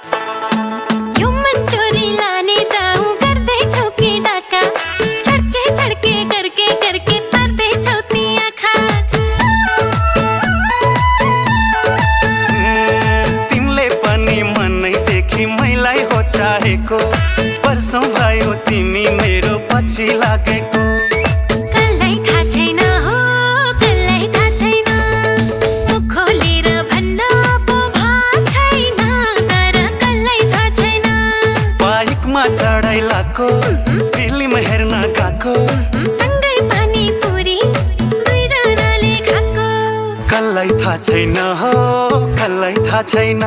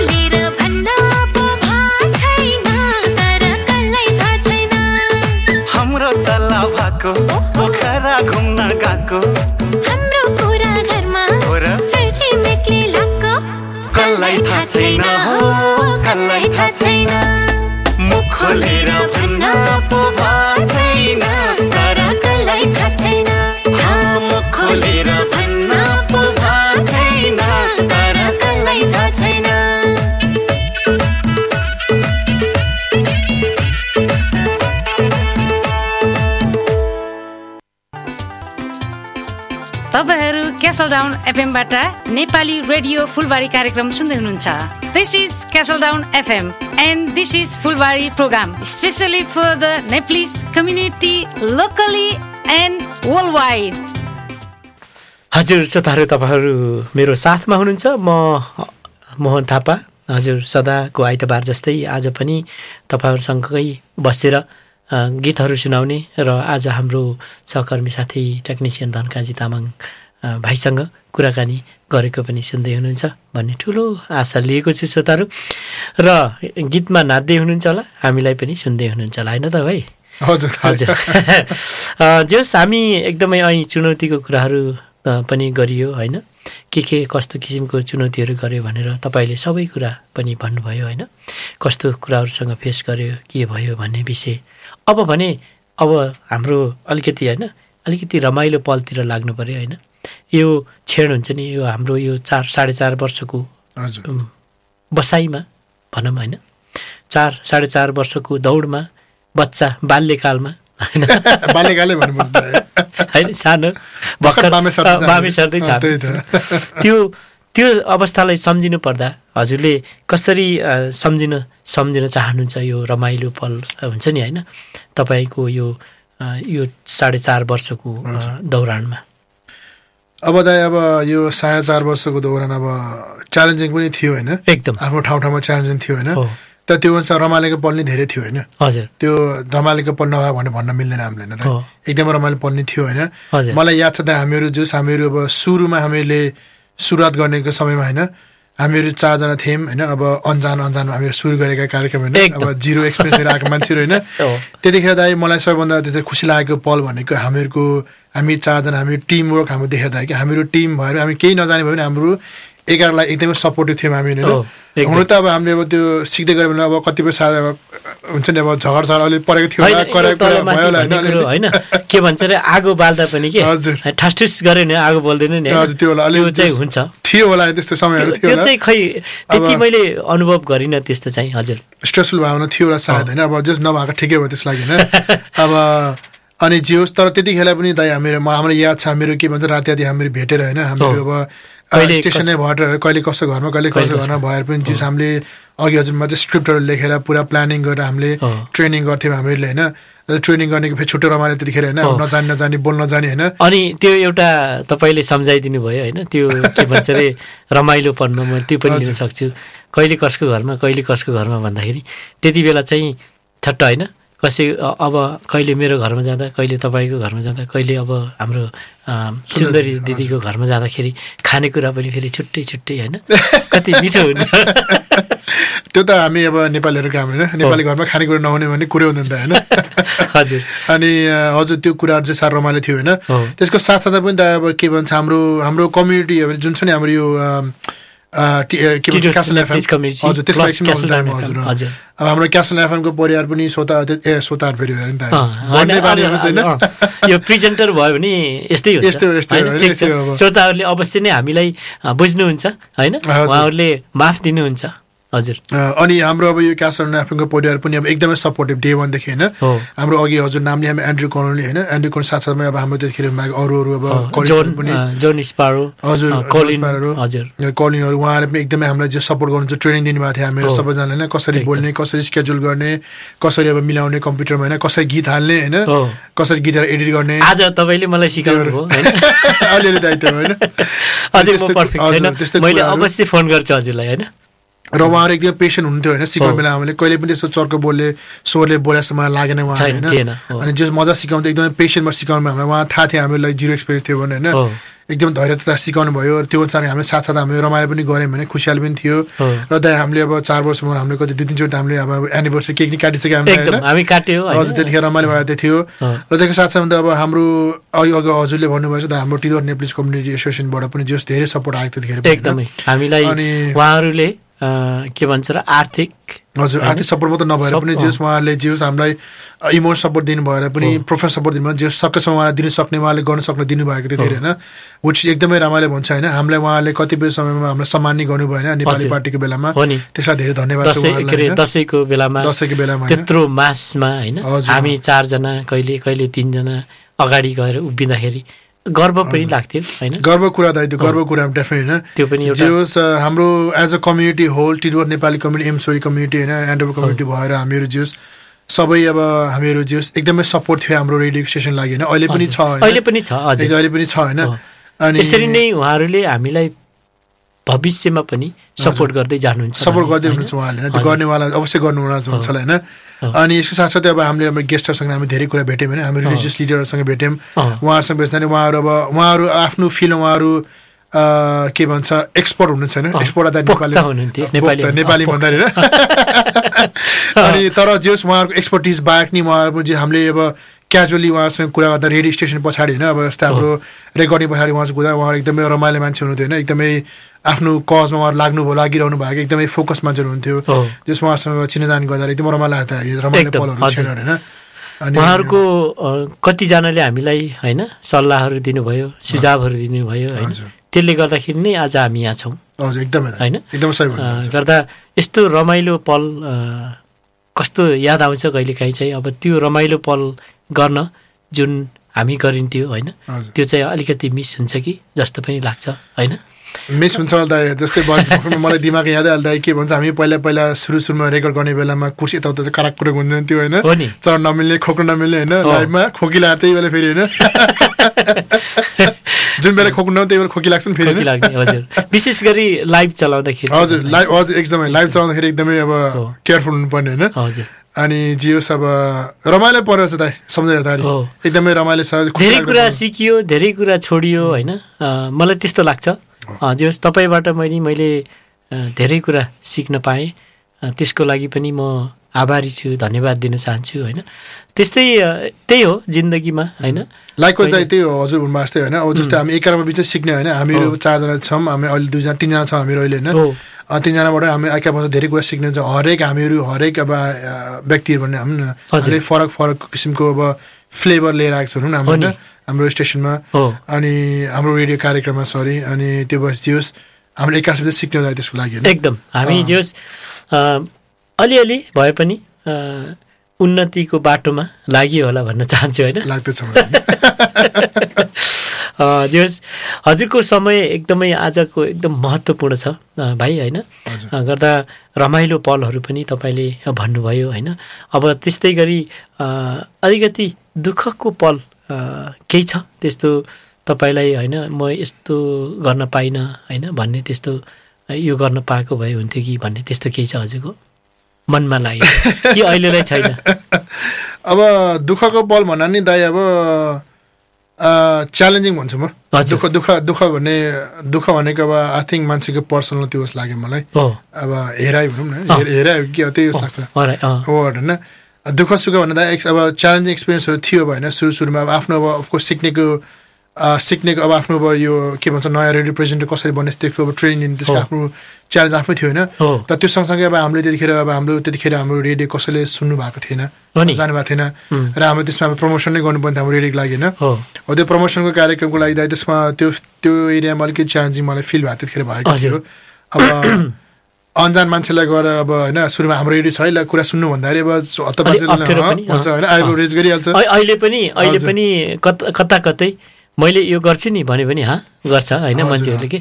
अब त्यही छ जेस जेस च्यालेन्जिङ थियो होइन कतिपय ठाउँहरूमा च्यालेन्जिङ थियो तर पनि जेस उहाँहरू अहिले जे सपोर्ट गरिरहेको छ हामीलाई होइन। स्टेसनलाई त्यो सुरु सुरुको पलदाय च्यालेन्ज स्वाभाविकै हो भन्छु म। विशेष गरी त हाम्रो यो टिएनसिए लाई होइन टिरुथ नेप्लिज कमिटी एसोसिएसन चाहिँ हाम्रो ब्याकबोन नै हो। हजुर, उहाँहरू हाम्रो के भन्छ छाता हो भने हामी चाहिँ छाता मुनि बस्ने त्यो के अरे सियालमा बस्ने के खम्बा होला खम्बा। खम्बा। खम्बा। ब्याकबोन हजुर। होइन? जस्तै हुन्छ नि घर बार्ने घर बनाउने खम्बा हो। हुन्छ नि त्यस्तै। ब्याकबोन हो भने हामी चाहिँ पक्का जस त्यो साइडमा बस्ने। हजुर हामीले हजुर बताइ हजुर हाम्रो मैले भन्न खोजेको ठ्याक्कै शब्द चाहिँ आएन। मलाई नै आएन तर जस हजुर मास हाम्रो टिएनसीको लागि होइन हाम्रो। टिएनसी जो नेप्लिज कम्युनिटी एसोसिएसनको चाहिँ हाम्रो धेरै ठुलो इनपुट छ धेरै ठुलो सपोर्ट छ हाम्रो कार्यक्रमको होइन जस। उहाँलाई धेरै मुरी मुरी होइन धन्यवाद छ हाम्रो तर्फबाट हजुर। उहाँहरूको ब्याकबोन र सपोर्टबाटै हामीहरू अहिले जस यहाँ यो स्टेजमा आइपुग्न सकेको छ हामीहरू। हजुर। त्यसलाई धेरै धेरै धन्यवाद छ होइन हजुर यो कुरा गर्दा गर्दै फेरि समय कति छिटो जान्छ कि होइन अब बस्न त मन लाग्थ्यो अब? समय त यस्तै हो अब नौ दस मिनट फेरि भइसक्यो लाग्यो गर्दाखेरि फेरि अर्को गीत अ, सुनौँ है त होइन अर्को गीत चाहिँ अब शिवानी मोक्तानको स्वरमा छ। हजुर श्रोताहरू यो चाहिँ बानी भन्ने गीत होइन? बनाइ होला होइन? जस मैले गल्ती उच्चारण गरे पनि आज चाहिँ अवश्य माफ दिनुहुन्छ किनभने मेरो मन पनि अलि धर्र धर्र भइरहेछ किनकि मैले आफ्नो सहकर्मी साथीलाई पनि छोड्दैछु होइन? गर्दा त्यो छ। हजुर श्रोताहरू तपाईँहरूले यो मिठो गीत अ, सुन्नुहोस्। र फेरि तपाईँहरूसँग अब भने अन्तिम अन्तिमतिरको पनि गीत अ, को साथमा र उहाँसँगको कुराकानी पनि सुन्न सक्नुहुन्छ भन्दै गीत सुनाउन चाहन्छु श्रोताहरू। गीत सुन्नुहोस् नाच्नुहोस् स्वास्थ्यलाई फुर्तिलो बनाउनुहोस्। है त।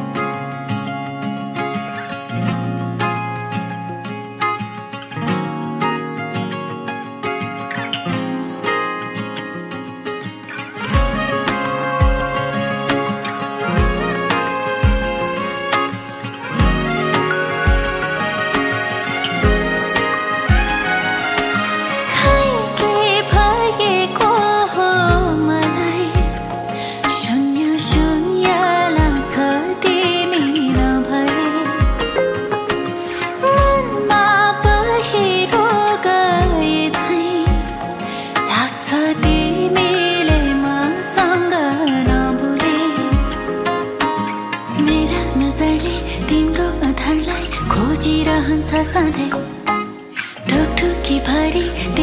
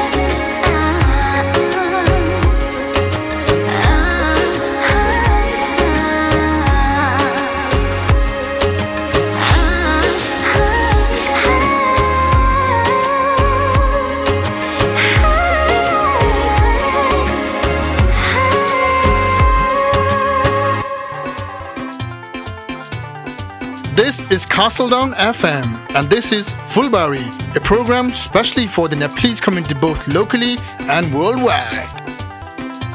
यो कासलडाउन एफएम हो नेपालीहरूको साझा फुलबारी श्रोताहरू तपाईँहरूलाई फेरि दुई हात जोडी नमस्कार भन्न चाहन्छु अब भने यहाँ अलिकति अँधेरो अँधेरो हुँदैछ श्रोताहरू अहिले बेलुकीको ठ्याक्कै पाँच बजेर तेत्तिस मिनट गएको छ श्रोताहरू अब तपाईँहरूलाई फेरि हामी धेरै बोलिएछ कि क्या हो? बोल्दा बोल्दै तपाईँहरूलाई फेरि यहाँ हाम्रो टिएनसी टिरुथ नेप्लिज कमिटी एसोसिएसनले गर्दै गरेको का कार्यक्रम अर्थात् कामको विषयमा तपाईँहरूलाई सानो जानकारी दिन चाहन्छु।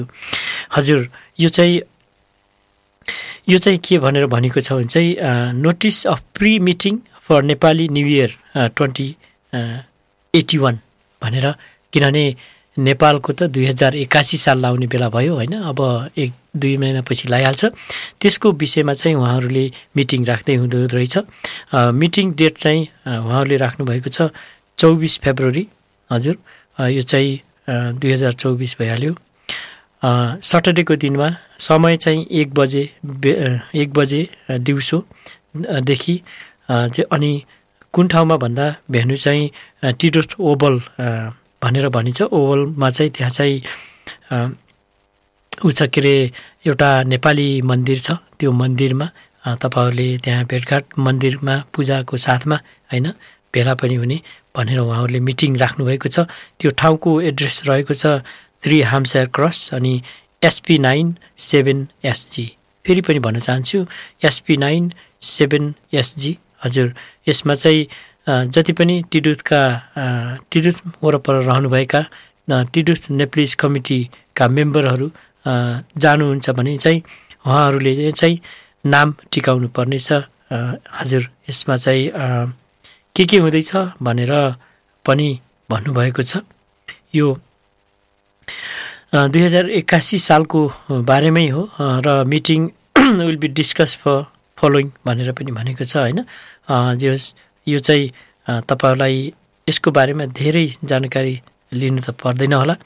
भन्दै अब त्यो ठाउँमा जानको लागि तपाईँहरूले नाम टिपाउनु हुन पनि उहाँहरूले विनम्र अनुरोध गर्नुभएको छ। यो त भयो अहिले यो टिडुथमा हुँदै गरेको के छ होइन भनेर जे त्यो भयो। र अब फेरि तपाईँहरूलाई अर्को मिठो गीत सुनाउन चाहन्छु। त्यसपछि फेरि हाम्रो मेरो सहकर्मी साथी धनकाजी भाइलाई चाहिँ अवश्य लिएर आउने नै छु। त्यो चाहिँ भने हाम्रो लास्ट अन्तिम कुराकानी हुनेछ। जे तपाईँहरूले साथ दिनुभएको छ भन्ने ठुलो आशा लिएको छु र गीत पस्कन चाहन्छु। गीतको बोल छ चरी बस्यो। है काली प्रसाद बासकोटाको स्वरमा गीत सुन्नुहोस् इन्जोय गर्नुहोस्। हजुर श्रोताहरू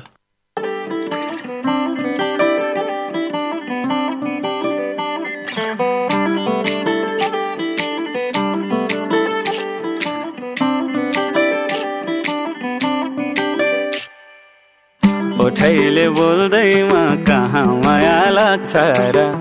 ओठैले बोल्दैमा कहाँ माया लाग्छ र? माया त बसी जाने हो। ए सुन छोरी बस्यो डालीमा ढुङ्ग्यो डाली भुइँतिर जानु सारा मैतिर। चरी बस्यो डालीमा ढुङ्ग्यो डाली भुइँतिर जानु सारा मैतिर हो। भाकलाई राखेर कहानीको हुन्छ र भाकलाई राखेर कहानीको हुन्छ र छातीमै गडिरहने हो। ए सुन चरी बस्यो डालीमा ढुङ्ग्यो डाली भुइँतिर जानु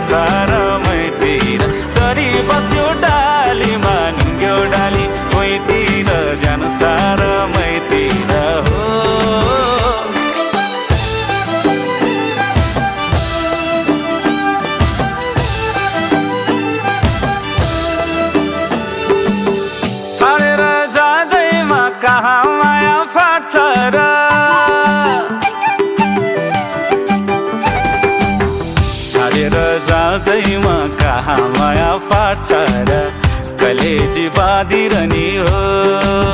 ए सुन चरी बस्यो डालीमा ढुङ्ग्यो डाली भुइँतिर जानु सारा भुइँतिर चरी बस्यो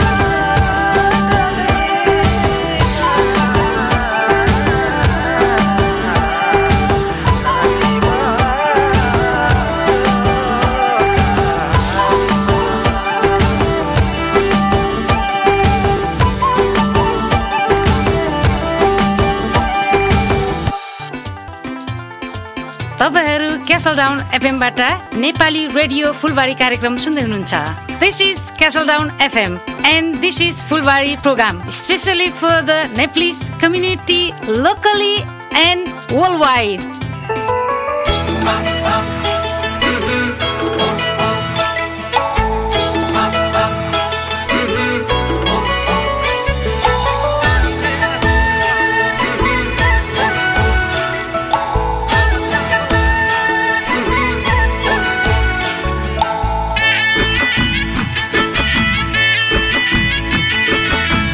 सेरो पाते जुङ्गामा दाहिने हातको ताउ माया आउ न ओरा आउ अनि च्याप्पै हात समाउ।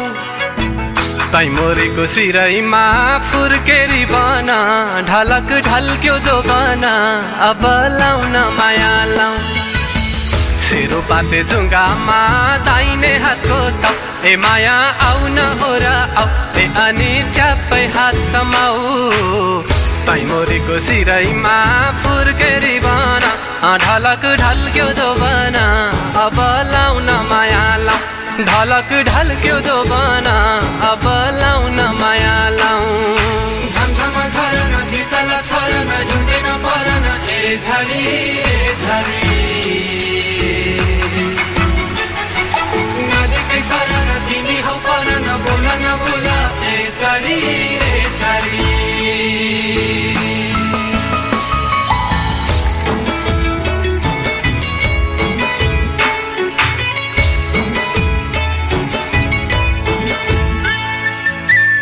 फुला बुटे चोली माथि झिला झिला सितारा।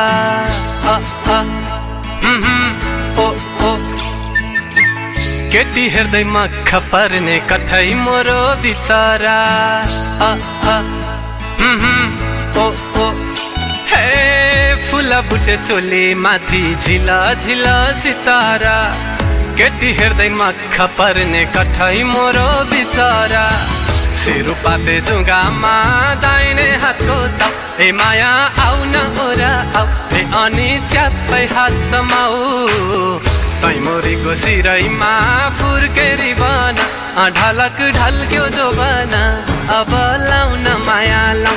ढलक ढल्क्यो जो बना अब लाउन माया लाउ।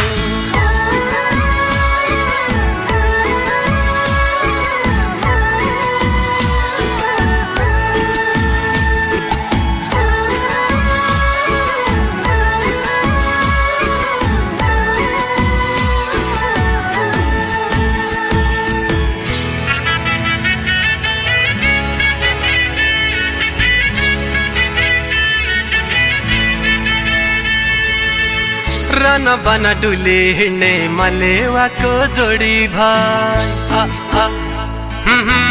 ओ पिरतीको टुसा आयो न जाऊ न छोडी हाय। ओ हाय बन डुले हिँड्ने मलेवाको जोडी भाइ पिरतीको टुसा आयो न जाऊ न छोडी हाय। सेरो पाते जुङ्गामा दाहिने हातको ताउ। माया आउ न ओरा आऊ अनि च्याप्पै हात समाऊ तैमुरीको सिरैमा फुर्केरी बना ढलक ढल्क्यो जो बना अब लाउन माया लाउ।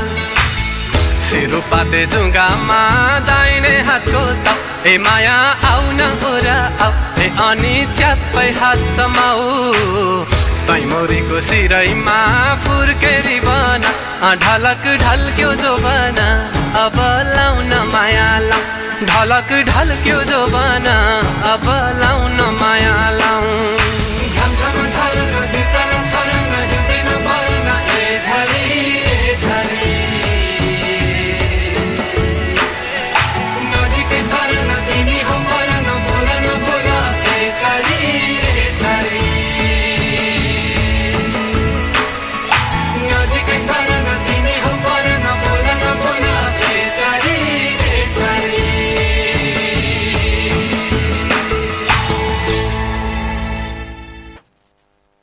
हजुर श्रोताहरू तपाईँहरूले यो मिठो गीत अ, सुन्नुभयो सिरुपाते जुङ्गामा भन्ने गीतको बोल थियो जसलाई स्वर दिनुभएको थियो बाबुल गिरिज्यूले र जे होस् आजको मेरो पाहुना हुनुहुन्छ मेरै सहकर्मी साथी धनकाजी तामाङ भाइ हजुर आज उहाँको उहाँसँगको कुराकानी तपाईँहरूले सुन्दै पनि हुनुहुन्छ र मैले पछि बिर्सिहालेँ भने भाइ हजुरलाई म के भन्न चाहन्छु भने होइन हजुरको यो अब हजुरले यहाँबाट अहिलेलाई एकछिनलाई पौज लिनुभएको छ होइन। इङ्ग्लिस पनि मिसाउनु मन लाग्यो।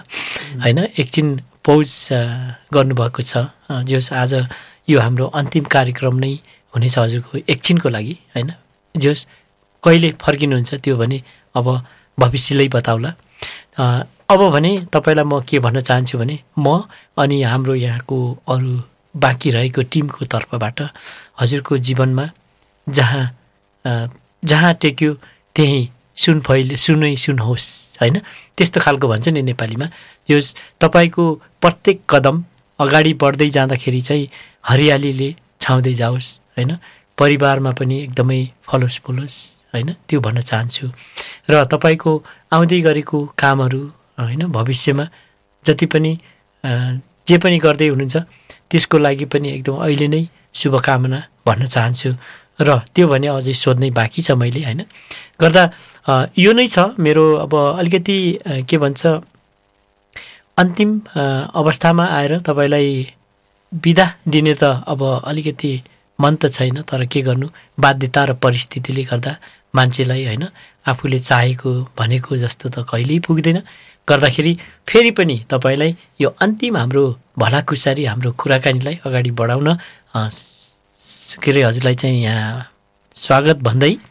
हजुर अब भन्नुहोस् अब मलाई एउटा सोध् सोध्न मन लागेको कुरा के छ भने हजुरको फ्युचर प्लान होइन के छ र हजुरले के गर्दै हुनुहुन्छ फ्युचरमा त्यो भन्न मिल्छ भने हाम्रो श्रोताहरूलाई यसो अलिकति तपाईँको भविष्यमा यो मान्छेले के गर्दै रहेछ त हामीले पनि जानौँ न भन्ने अवश्य नै उहाँहरूको एउटा जिज्ञासा आशा आकाङ्क्षा छ होला होइन। गर्दा त्यो भन्नको लागि चाहिँ म हजुरलाई फेरि यहाँ अन्तिममा बोलाएँ हजुर। धन्यवाद है त्यसको लागि होइन त्यसको धेरै धन्यवाद। र यहाँको शुभकामना पनि धेरै धेरै धन्यवाद होइन? You. अ, मेरो पनि हाम्रो क्यास्टल एफएमको फुलबारी कार्यक्रमलाई होइन? परिवार कार्यक्रमलाई पनि यही छ मेरो पनि शुभकामना। कि हाम्रो यसरी नै प्रगति गर्दैछौँ अगाडि अगाडि होइन? अगाडि बढ्दै जाउँ र हामी यही अनुसार यसरी नै हामी हाम्रो हाम्रो कला हाम्रो श्रोताहरूलाई हामीले सेवा गर्न मौका पाऊँ होइन? हजुर। पनि। त्यही छ हाम्रो मेरो पनि शुभकामना है हजुरहरूलाई पनि। एकदमै हजुरलाई पनि हाम्रो तर्फबाट धन्यवाद। मेरो तर्फबाट पनि होइन? धन्यवाद। जस आजको यो कुराकानीलाई चाहिँ हजुरले यो दुई घन्टालाई चाहिँ एकदमै छोटो बनाइदिनु भएको छ कि होइन? म त कस्तो के भन्छ अहिले दस मिनट पनि गए जस्तो लागेन तर यी हेर्नु न। दुई घन्टा भइसकेछ। अब सुन्दाखेरि त दुई घन्टा भनिन्छ होइन लाग्छ। तर अब यहाँ हामीले कुराकानी गर्दा दुई घन्टा गएको अब दस घन्टा गएको अत्तपत्त हुँदैन त हो। यस्तै हो रेडियो कार्यक्रम होइन। हजुर। अब जेस रमाइलो छ जेस हल्का मलाई मिस हुने छ होइन। हुन त म प्रेजेन्टर म अब फुल टाइम प्रेजेन्ट त थिइनँ म यहाँ होइन सुरुमा हाम्रो टिममा। म नर्मली पछाडि टेक्निसियन कुरा टेक्निकल कुरा ह्यान्डल गर्थेँ मैले चाहिँ हाम्रो टिमको होइन। तर पनि जेस कहिले कहिले बोल्ने अवसरहरू पाउँथेँ मैले पनि। अ, यहाँहरूले नभ्याउनु भएको बेलामा। अनि त्यो रमाइलो हुन्थ्यो कहिले कहिले बोल्न होइन रमाइलो हुन्थ्यो। यतिचोटि मैले जेस लाइभ नै चलाएको छु होइन त्यसको लागि जेस हल्का डरलाई लाइभ होइन जेस होइन। लाइभ चलाएको छु होइन। त्यहाँ जेस त्यसको आफ्नो छुट्टै किसिमको रमाइलो थियो होइन च्यालेन्जिङ भए पनि। र अब भविष्यको कुरा दाइ हजुरले अघि सोध्नु भयो जस्तै भविष्यको कुरा भन्दाखेरि चाहिँ अब खास अहिले मेरो तत्कालै इमिडिएट होइन। इमिडिएट फ्युचर प्लान मेरो खासै केही छैन त्यही नर्मल अब मेरो अहिले मेरो कामको सिलसिला अलिकति बढी भएको छ अलिक बढेको छ अलिकति। बिजी भएको छु म। हजुर। अनि त्यही भएर पनि हो मैले अब यहाँ समय दिन नसकेको कारण। हजुर। र एक साथसाथै अहिले अब त्यो लङ टर्म मेरो खास प्लानै केही छैन होइन? र यति जानकारी म हाम्रो श्रोताहरूले के दिन चाहन्छु भने चाहिँ अब मैले रेडियोदेखि मैले अब अलिकति अब समयको लागि ब्रेक लिएँ पनि होइन। ब्रेक भनौँ न होइन पज। ब्रेक चाहिँ पनि लिए पनि जे होस् म अब म यहीँ अब लोकल बासिन्दा होइन म पनि आफै होइन त्यही भएर। मलाई बाटोतिर देख्नुभयो भने हाइहाल्यो भन्न आउनु सक्नुहुन्छ अब मेरो अनुहार चिन्नु भएकोले होइन हुन त अब अवश्य नै चिन्नु भएको छ होइन यदि नचिन्नु भएको छ भने पनि। तपाईँले हाई गर्दाखेरि चाहिँ अँ यो मान्छे रहेछ है भन्ने चाहिँ उहाँहरूले अवश्य नै हजुर अवगत होइन हजुर त्यो पनि। हजुर त्यो पनि हो र अब हामी अब हाम्रो यो हाम्रो के भन्छ स्थानीय हाम्रो जुन अब कार्यक्रम हुन्छ नि हाम्रो दसैँ पार्टीहरू सबै हजुर। पार्टीहरू नेपाल पार्टी त्यसमा म अब बेला बेलामा सहभागी हुँदै गर्ने कोसिस हजुर। गर्छन् त्यतिखेर उहाँले भेट्नु भने मलाई आएर. मेरो नजिक आउनु भएर नमस्ते नमस्ते सरी के हेलो भन्न सक्नुहुन्छ होइन नमस्ते नेपाली नमस्ते होइन अब नेपालीमा नेपाली नमस्ते इङ्ग्लिसमा हेलो त्यही अब अरू अब हजुर, कुनै भाषामा त्यही हो। जस्ट आएर मसँग कुरा गर्न सक्नुहुन्छ यदि होइन। यदि अझ इच्छुक हुनुहुन्छ भने त्यही छ त मेरो पनि अब खै अब खास यस्तो डिटेलमा केही छैन मेरो फ्युचरमा होइन प्लानहरू। अब गर्दै जाऊँ हेर्दै जाऊँ होइन के के हुन्छ अब। बिस्तारै बिस्तारै बढाउँदै गइरहेको छ उमेर पनि होइन। उमेर होइन तपाईँ त धेरै यङ हुनुहुन्छ त होइन। यङ थिएँ त अब होइन। अब- यङ छुइनँ अब। जस मैले भनिसकेँ हजुर अब दाम्पत्य जीवन छ होइन। जस त्यो जीवन पनि अझै फैलाउँदै जाओस् मौलाउँदै जाओस् होइन। त्यो पनि भन्न चाहन्छु। धन्यवाद हजुर। अब हाम- जस एकदमै अन्तिमतिर आएका छौँ। हामीसँग तिन मिनट मात्रै जस्तो बाँकी छ होइन? यो तिन मिनटको समय मैले के के सोध्न मन लाग्यो भने अब हामी जाँदा जाँदै होइन? अन्तमा मैले यो कुरा भन्न पाए हुन्थ्यो भनेर तपाईँले यहाँ केही कुरा राख्न चाहनुहुन्छ भने हजुरको लागि यो मैले चाहिँ तिन मिनट दिएँ हजुर। तिन धन्यवाद है तिन मिनट दुई घन्टा बोलिसक्यो भने मिनट पनि अब धन्यवाद त्यसको लागि होइन हजुर अब हुनु त हामीले यो कुरा अघि नै आउँदा हामीले सायद कार्यक्रममा गरिसकेका थियौँ होइन अब हाम्रो क्यासल एफएमको फुलबारी कार्यक्रम होइन हाम्रो। परिवार क्यासल एफएमको परिवारलाई सबैजनालाई होइन हाम्रो कार्यक्रममा नभएर उहाँहरू सबैजनालाई म जे होस्, अ, हृदयदेखि नै धन्यवाद दिन चाहन्छु होइन जे भयो भने मलाई अब यहाँ साढे चार वर्षको समयसम्म जस मलाई यहाँ अब प्रेजेन्ट गर्ने मलाई मौका दिनुभयो उहाँहरूले होइन? अपर्च्युनिटी दिनुभयो धेरै कुरा सिक्ने के भन्छ चान्सहरू दिनुभयो च्यालेन्जेसहरू दिनुभयो होइन? त्यसको साथसाथैमा अब हाम्रो अब हाम्रो पहिला हाम्रो टिएनसीका हाम्रो अध्यक्ष सरी माफ गर्नु अध्यक्ष होइन टिएनसीका अब हाम्रो कमिटी मेम्बरहरू जस्तै हाम्रो भूतपूर्व अध्यक्षज्यू हाम्रो उता तामाङ होइन। ज्यू अनि त्यो पछि हाम्रो देव गुरुङज्यूहरू पनि त्यतिखेर उहाँ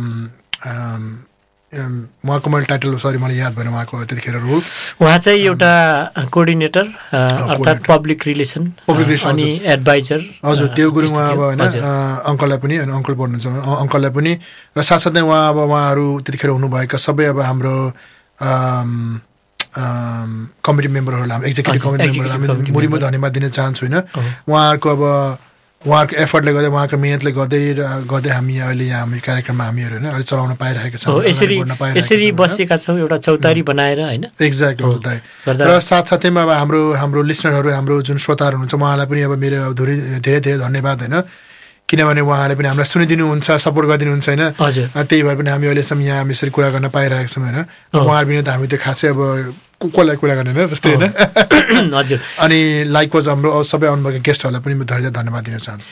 थ्याङ्क यू हजुरको एकदमै यो गहकिलो शब्दको लागि होइन? आज जस हाम्रो यो दुई घन्टाको बसाइमा हामीले जानेर नजानेर आफूले भोगेका गरेका कुराहरू यहाँ आज साटासाट गर्न पाइयो होइन? गर्दा तपाईँ अ, सँग जस कुराकानी गर्न पाउँदा असाध्यै खुसी लाग्यो। यो चाहिँ सँगै बसेर पहिला पहिला हजुरले हामीलाई दायाँ हात बायाँ हात लैजानुहुन्थ्यो होइन? अ, गर्दा कतै स्टप भयो भने तपाईँले गरेर चेक गरिदिनुहुन्थ्यो ठिक गरिदिनुहुन्थ्यो। अब त्यो भने अब अलिकति छैन अलिकति म कोसिस गर्छु होइन? अवश्य नै। गर्दा यो नै छ। भन्न चाहन्छु म अब भने हजुरबाट बिदा हुन्छ है त। हवस् त धेरै धन्यवाद है। दुई थोपा आँसु झार्नु हजुरले जाने बेलामा।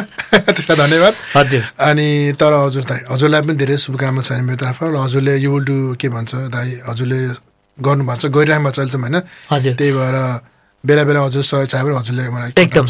थ्याङ्क यू हजुर। त्यो चाहिँ अवश्य नै चाहिन्छ। हजुर हुन्छ। है त। हस् त धेरै धन्यवाद है। हजुर।